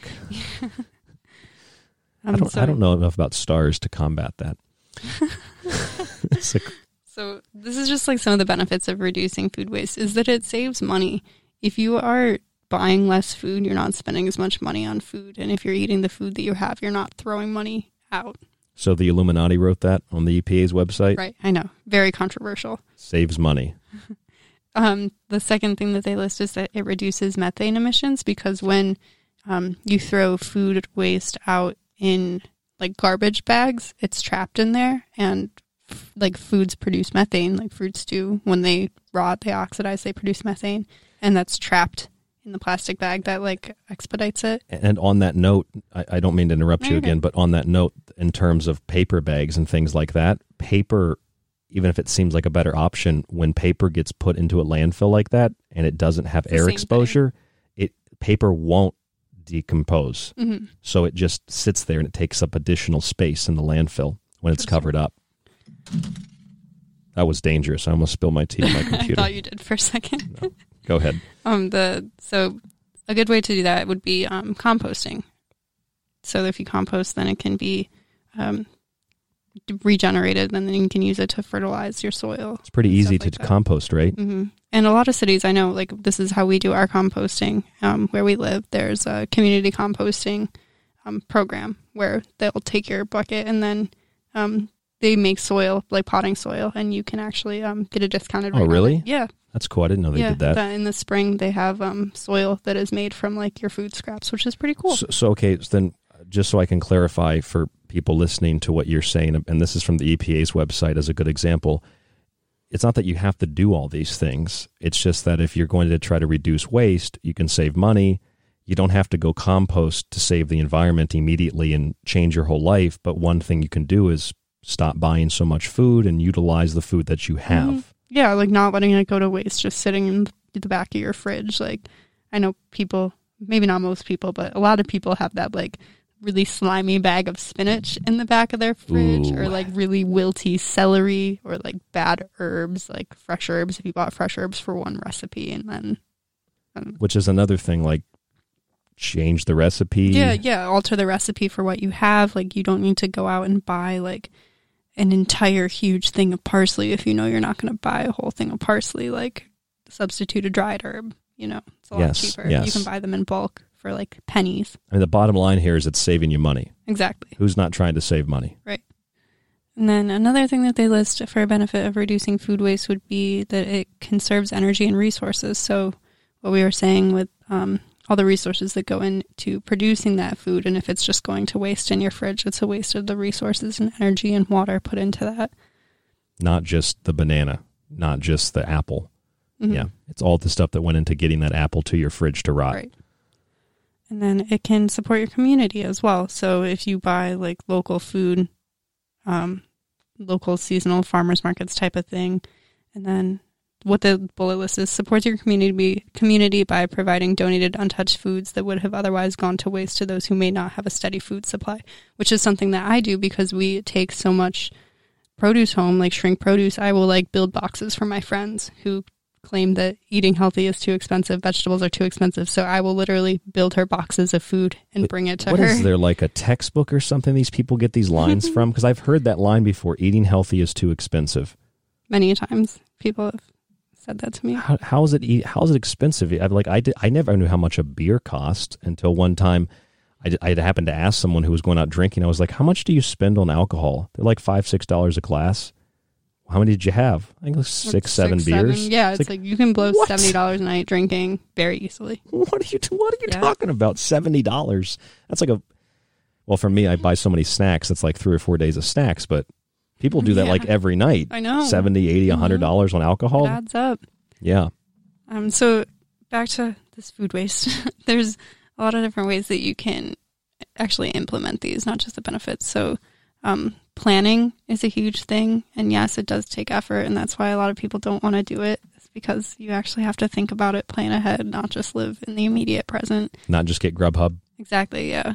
Um, like keep a running list of meals that you want, meal plan, um, make or like choose recipes that use the same ingredients throughout the week. So then if you did buy a whole bunch of parsley or like a bunch of spinach or something, then use that throughout different recipes.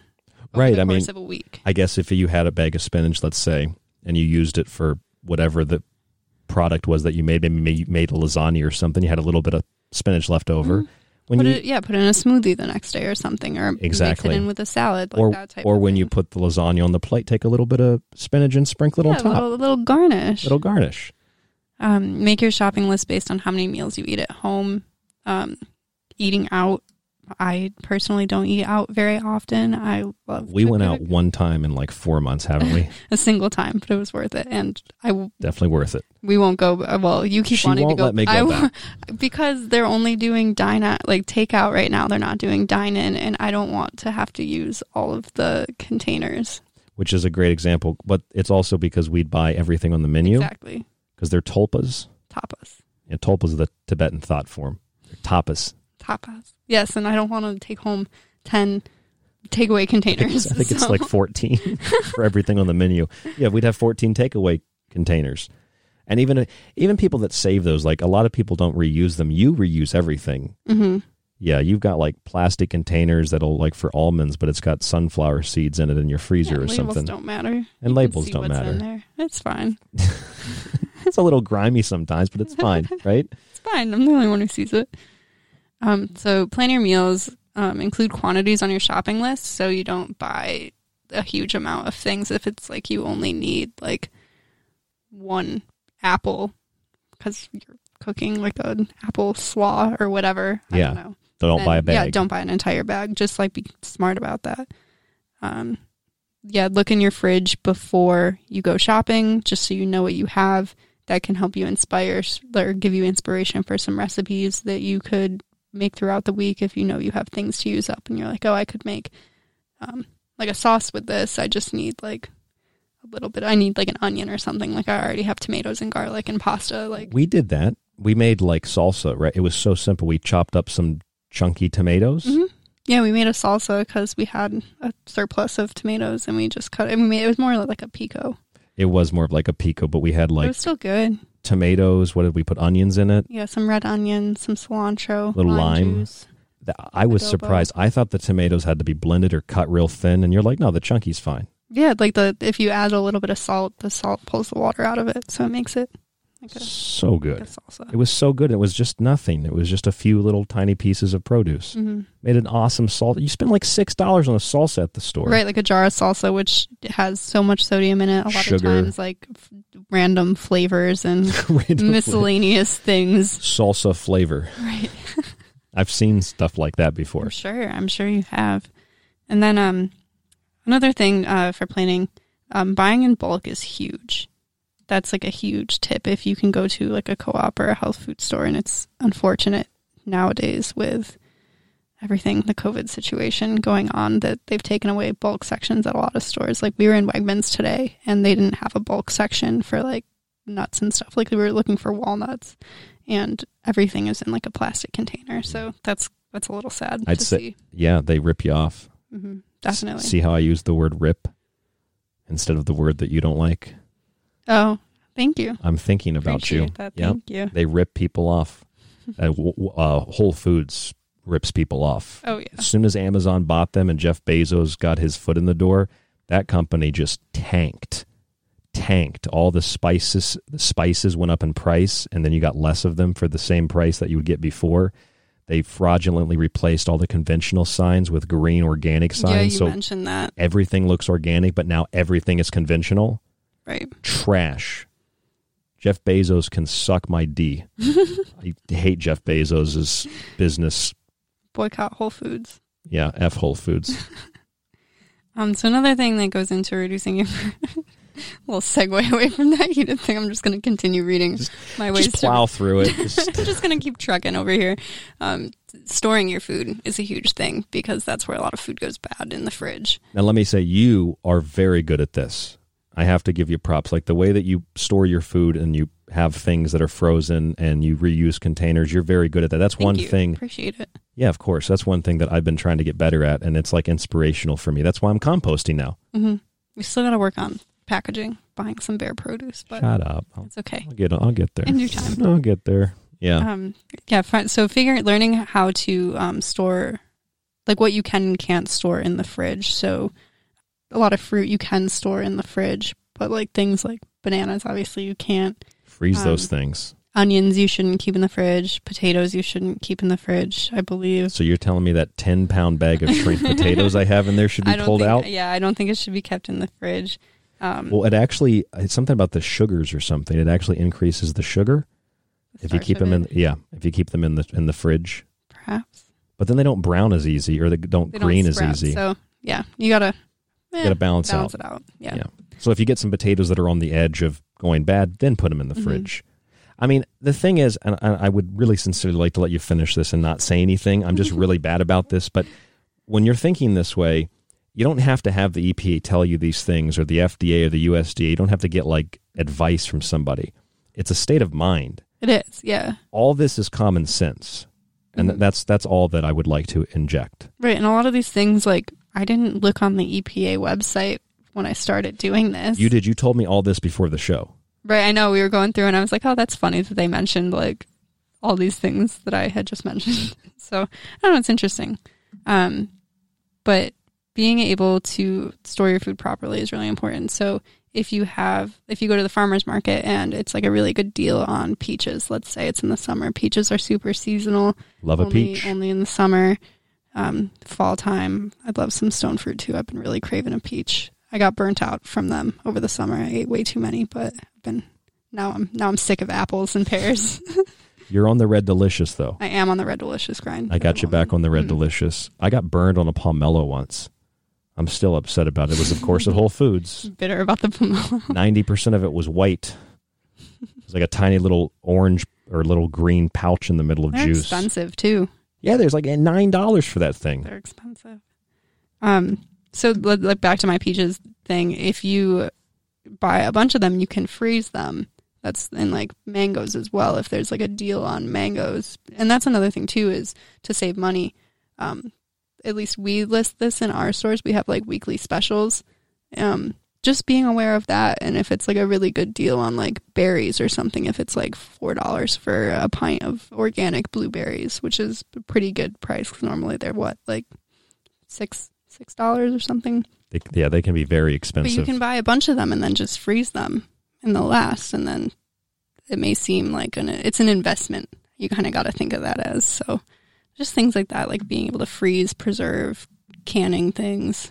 Um, another thing that they mention is that um, knowing like what to store near each other. So That's a great piece of advice. Mhm. Yeah. Um, it says that um, storing bananas, apples, and tomatoes by themselves because they um, give off natural gases that help them ripen or that make things ripen faster, which is another trick too. If you want your bananas to ripen faster, put them in a brown paper bag with an apple because the apple will give off. Or an avocado, right? If you want it to Mhm. ripen, you put it in with the bananas. Yep.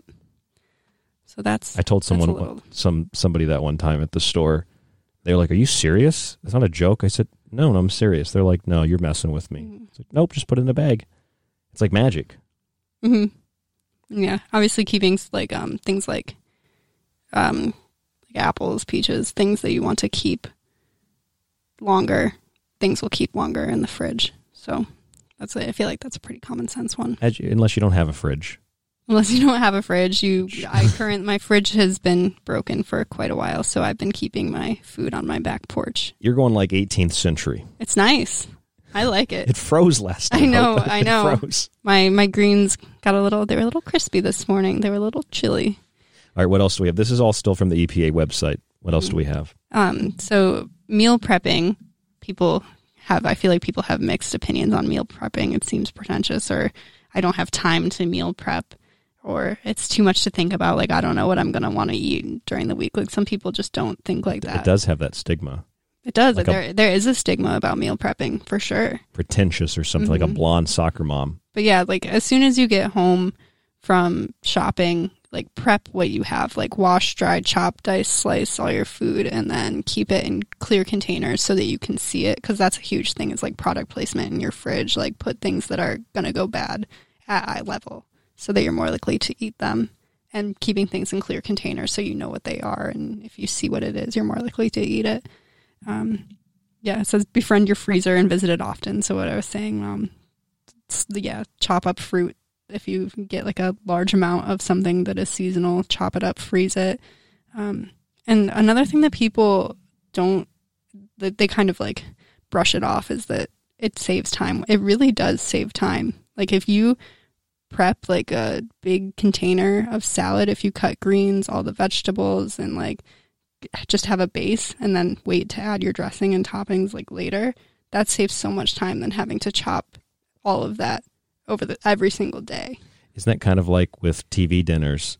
And it's the idea that you can save time and spend more time with your family, but it also removes people from the kitchen where it should be a family thing with your Mhm. kids or husband or wife or friends yeah, or yeah, whoever. and we've yeah we've talked about that on another show. I'm pretty sure like cooking is a huge social component. Like there's a huge family component to cooking a meal. it's brought us together yeah, we- deeply yeah, yeah. We food. cook we cook dinner together every night, and it's great. And I cherish that time that we share together. Me too. I wouldn't trade it for anything in the world. Me either. And it's nice now that you've taken over in a, a way. Now I just stand back and you you cook. I do. you are taking over, have, which is great. I have quite taken over the kitchen, but This is the first time anybody's ever taken over the kitchen. I'm used to cooking every night. I know. And now I'm, you well, do I'm the happy cooking. that you can trust me with that because you definitely are a little, a little bit more particular in what you eat. I am, especially sugar. I do not. Especially, I know, I know. I've got a very, very strong opposition to processed sugar. you did get me on those damn chocolate Hu bars, though. I know, I know. I have gotten you hooked on them. They're really good. The Vanilla Crunch Hu Bar H U, um, good company. They have a restaurant that is uh, like whole food, plant based, is paleo inspired. It's nice. in New York City, but they make the best chocolate bars, and they were on sale at one of the, our, our competing local grocery natural grocers. Have you talked about that one on the Lori's? show? Yeah, have you Yeah. talked about Lori's? Do your listeners I've know talked about Lori's. They, is? They, I think they knew about Lori's. It, maybe some of you knew about Lori's because I almost got arrested at Lori's. Yeah, exactly. so, Multiple times. So I get sent in to go to Lori's, and these chocolate bars were on sale for like half price the other day. So I bought a bunch of them, and the vanilla crunch one, it tastes like a crackle bar. It has like puffed quinoa in it, and it is delicious. I- but, but I got you hooked on it. You got me. You I got me into the who. I'm trying to get you away from the sugar. It's not that's working. it's not working very well. I got to No. figure something out. Um, But anyway, that's from the that's from the EPA's website. Is there anything else uh, on their website that's a recommendation? Again, EPA, FDA, USDA. I don't necessarily trust government agencies or any kind of corporation or any kind of authoritative source of information. I like to double check it for myself, no matter where it's from. Doesn't mean I believe the exact opposite, and therefore it doesn't mean that I think the EPA's website was written by the Illuminati or some shadow cabal, and that it tells me on their website I can save money by not buying as much food and using the food I have. That's not a conspiracy. That's common sense. Right, right. It, there's no way that this could be some like underlying. Oh, they're out to get me. They're really trying to get me on this one. It's like no, like they're really just trying to like to help you save money. And Someone like you working at the the EPA wrote this. right, I'm like I just want these people to take care of themselves, please. Now you might have been annexed in a cubicle at the EPA and nobody else talks to Exactly. you, but you're still employed. Right. That's what matters. The only the sole morale of the company. You're the one person there. Yeah. Of the Um, company, the agency, whatever. Go ahead. But a lot of these other things that they list, we've kind of touched on. Um, shop in your refrigerator first. Know what you have. Eat what you have before you go shopping. Um, if you have produce that's going bad, uh, cook it. If you have like wilty lettuce, just cook it. Soups, casseroles, stir fries, smoothies, things like that. Um, learning what parts of the food you can eat that you wouldn't normally eat. So this one it mentions um, That's something that's greens. Uh, yeah, a lot of I- I was the same way. I didn't eat a lot of that stuff. Yeah, like- greens from carrots. Well, and skins of the squash. You don't eat squash skins. Then I made you try some the other day. First time you ate a squash skin, I was like, "What is this girl doing? Why are you eating the they're skin?" good. They're not. They're like they're soft. They're not. They're bad. I don't know. Whatever. Um. You also but yeah. put hold on. You put ketchup on it. I did not like that. Well, you don't have to eat that. Then I don't. Whatever. Um. It makes me question your judgment of the skin. But um. Yeah, using parts of the food that you wouldn't normally or that you would normally throw out. So stale bread, using that to make croutons. The tops of the onions, carrot peels, tops of celery, using that to make a stock. That's a huge thing. Um, what are you growing in your kitchen right now? I'm actually growing um, scallions. I, if you um, save the little so green onions, I don't know if anybody, I'm sure people know what that looks like. But if you save the bottoms with the roots and put them in just a cup of water and keep it on your windowsill, not even mine's just like in my kitchen. It doesn't have very much light, but um, change the water every few days and they'll start to grow. So I'm growing scallions. They are right they are now. growing. Mhm. Yeah. And it's fun. It's like cool to get to learn. And like, that's a whole another thing, like fermentation at home. Like, I've made sauerkraut at my house before, and that was like a really cool process to see all the like bubbles form and getting to know your food and like touch your food. And I don't know, th- th- th- that's just something that I really appreciate. I know a lot of people like don't think of that, but I don't know. I think it's fun to like get to know the food and put your like heart and soul into it a little bit. I agree with you, and I and, and I want to summarize on that. But before I do, is there anything else you'd like to share from from the tip list?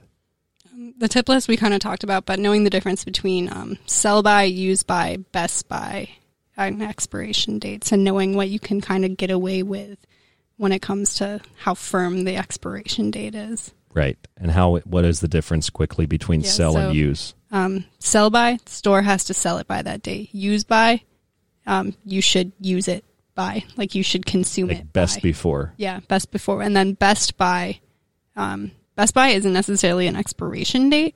Um, it's like a loose kind of thing. It's like a. It may not be as good after this date, but it's not going to kill you, kind of thing. like you can still now, eat it. now the conspiracy comes in because here's my thought: companies use that to trick consumers into buying something before it goes bad to convince them, or that it goes bad before it really does to convince them to buy more of it That's fair. after the uh, fact. yeah.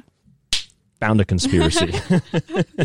Confirmed EPA is a conspiracy theory. you knew I would find it in there. Of course. But uh, people call it a conspiracy, but it's not a conspiracy. It's like that's business. That's how Yeah. business is conducted. Yeah, that's that's economics. That's business. Like that's just people will buy more product if they think they have to buy more product, even if they don't. Sorry, I clapped in your face. I It's just okay. It's okay. At least you didn't spit in my face. have someone spit. It's In, like has someone spit in your face? No, but I Oh. know of a situation where somebody that I used to be with spit in somebody that he used to be with's face.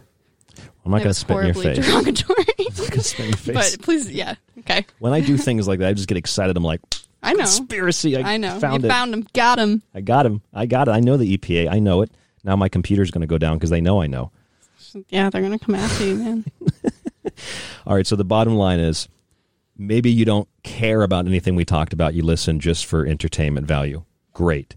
We talked about the apocalypse this week. We've talked about the 10 year period of tribulation between 2020 and 2030 this year, the Great Reset, the Great Conjunction, the month of Janus. We've talked about symbols. We've talked about the New Year's Eve presentation, New Year's night presentation of uh, the Seattle Space Needle. We talked about uh, Liberty Shrugged last night, topical events. We get into food tonight and how we rely on political leaders. We rely on Democrats in particular to be concerned about the environment, when in reality, we've actually seen Donald Trump pull the U.S. out of environmentally damaging programs, but also, also, also, also, also roll back environmental restrictions that probably were a good thing.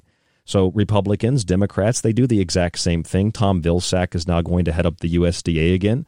I'd like to know where all the liberal bourgeois people are that are concerned about the environment there. As long as it's blue, they don't care who they vote because that's how they do it. Just like Republicans do the same thing. And then you have people like M- Michael Taylor, who's like the cousin of Al Gore's wife, and Michael Taylor's wife is running part of the UN, trying to regulate herbs as toxic substances to Nutrients. Mm. to, ban Yeah. nutrients to ban them or are toxic substances and should be regulated. all this transcends politics, but there is a politics to food. So if you take anything away from this show, take away some of the tips that maybe Hope gave, some of the tips. I don't know if I gave many tips tonight. You gave most of the tips. But simple things like it'll save you money. Don't buy as much food. Go to Yeah. the store more often if you're able to. Yeah, if that incentivizes incentivizes you to actually do this, like saving more money, you won't have to go to the grocery store as often. You won't have to like if you meal prep once a day, you don't have to spend all that other time And if you throughout do the week doing those things. Exactly. And if you do have, you know, no option except to go to the store once every 2 weeks or something, then you, then you try to plan out your foods. Mm-hmm. All this is centered around consciousness and thinking. Being aware, you don't have to rely on anybody including us to think this type of thing. You just have to be able to open your mind and think for yourself and then it becomes common sense and stop listening to all the noise. nature too. Like you only have to really think about it for a couple weeks, and then it becomes habit.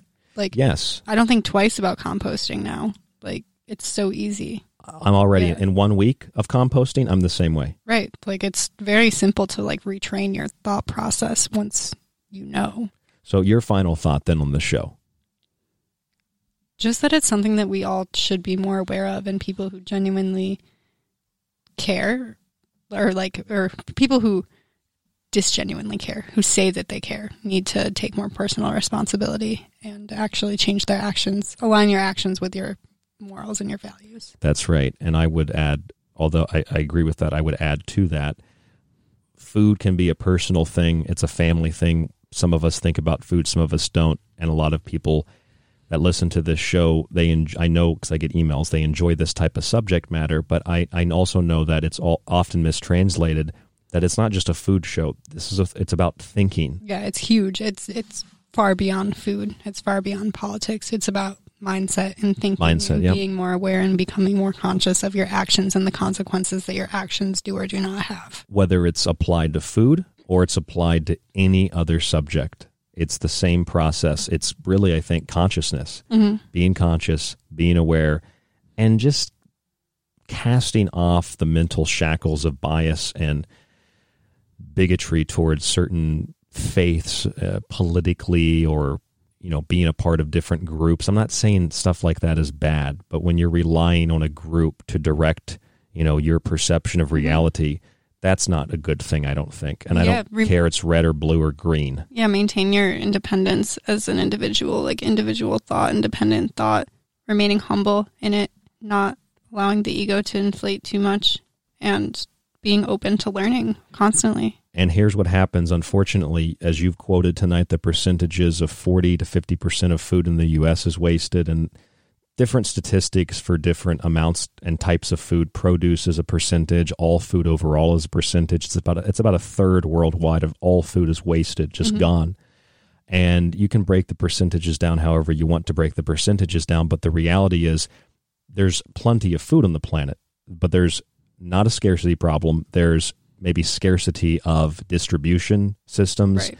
and solutions that are easily, easily implementable that are ignored because it's a matter of responsibility or it's it's easier or because economics people will take out economic losses because they economic rely losses, on yep. the loss of food to help keep money flowing in the economy. That's right. And and and when you factor all this in, you start to realize well all these problems we think we have about overpopulation and lack of food and resources, the solution to them is not some giant monstrous lumbering government that dictates to us what we can buy, when we can buy it how much of it we can buy, et cetera, et cetera, et cetera. It's taking responsibility and saying, you know what? I'm going to have that banana rather than throwing it out. I'm not going to go buy something extra. And let me tell you something Donald Trump, Joe Biden, Tom Vilsack, M- Monsanto man, Michael Taylor, none of these people have the power. You've got the individual power. I know that sounds like some self help bullcrap, but it's really true. It is true. Yeah. At the end of the day, like you have and as much power as you allow yourself to have. And whether it's food, doesn't matter if it's uh, about green peppers and watermelons or it's about your views on the environment or any subject. It's really just about consciousness and thinking. Thank you for joining me on the show. Thank you for thinking.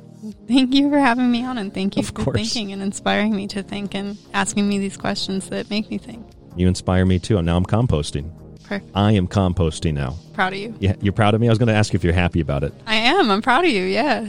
All right. Well, I'm I'm happy that you've been able to show me the composting, and you've also taken into consideration that um, you know, it's okay to kind of splurge with each other and have fun with the food. Because mm-hmm. I know we were talking about that earlier.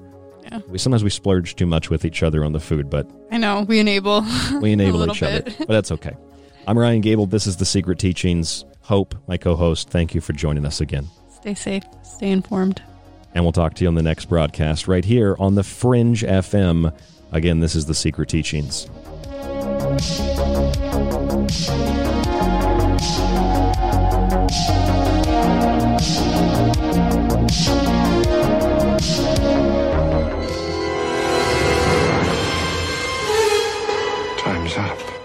Time may be up for tonight's broadcast of The Secret Teachings, but don't worry, you can still catch us Monday through Friday right here exclusively on The Fringe FM. You can also subscribe to the show and montage archive while grabbing my books at thesecretteachings.info. To get in contact with us, you can email the show at rdgable at yahoo.com. Stay tuned to KTLK Digital Broadcasting, The Fringe FM.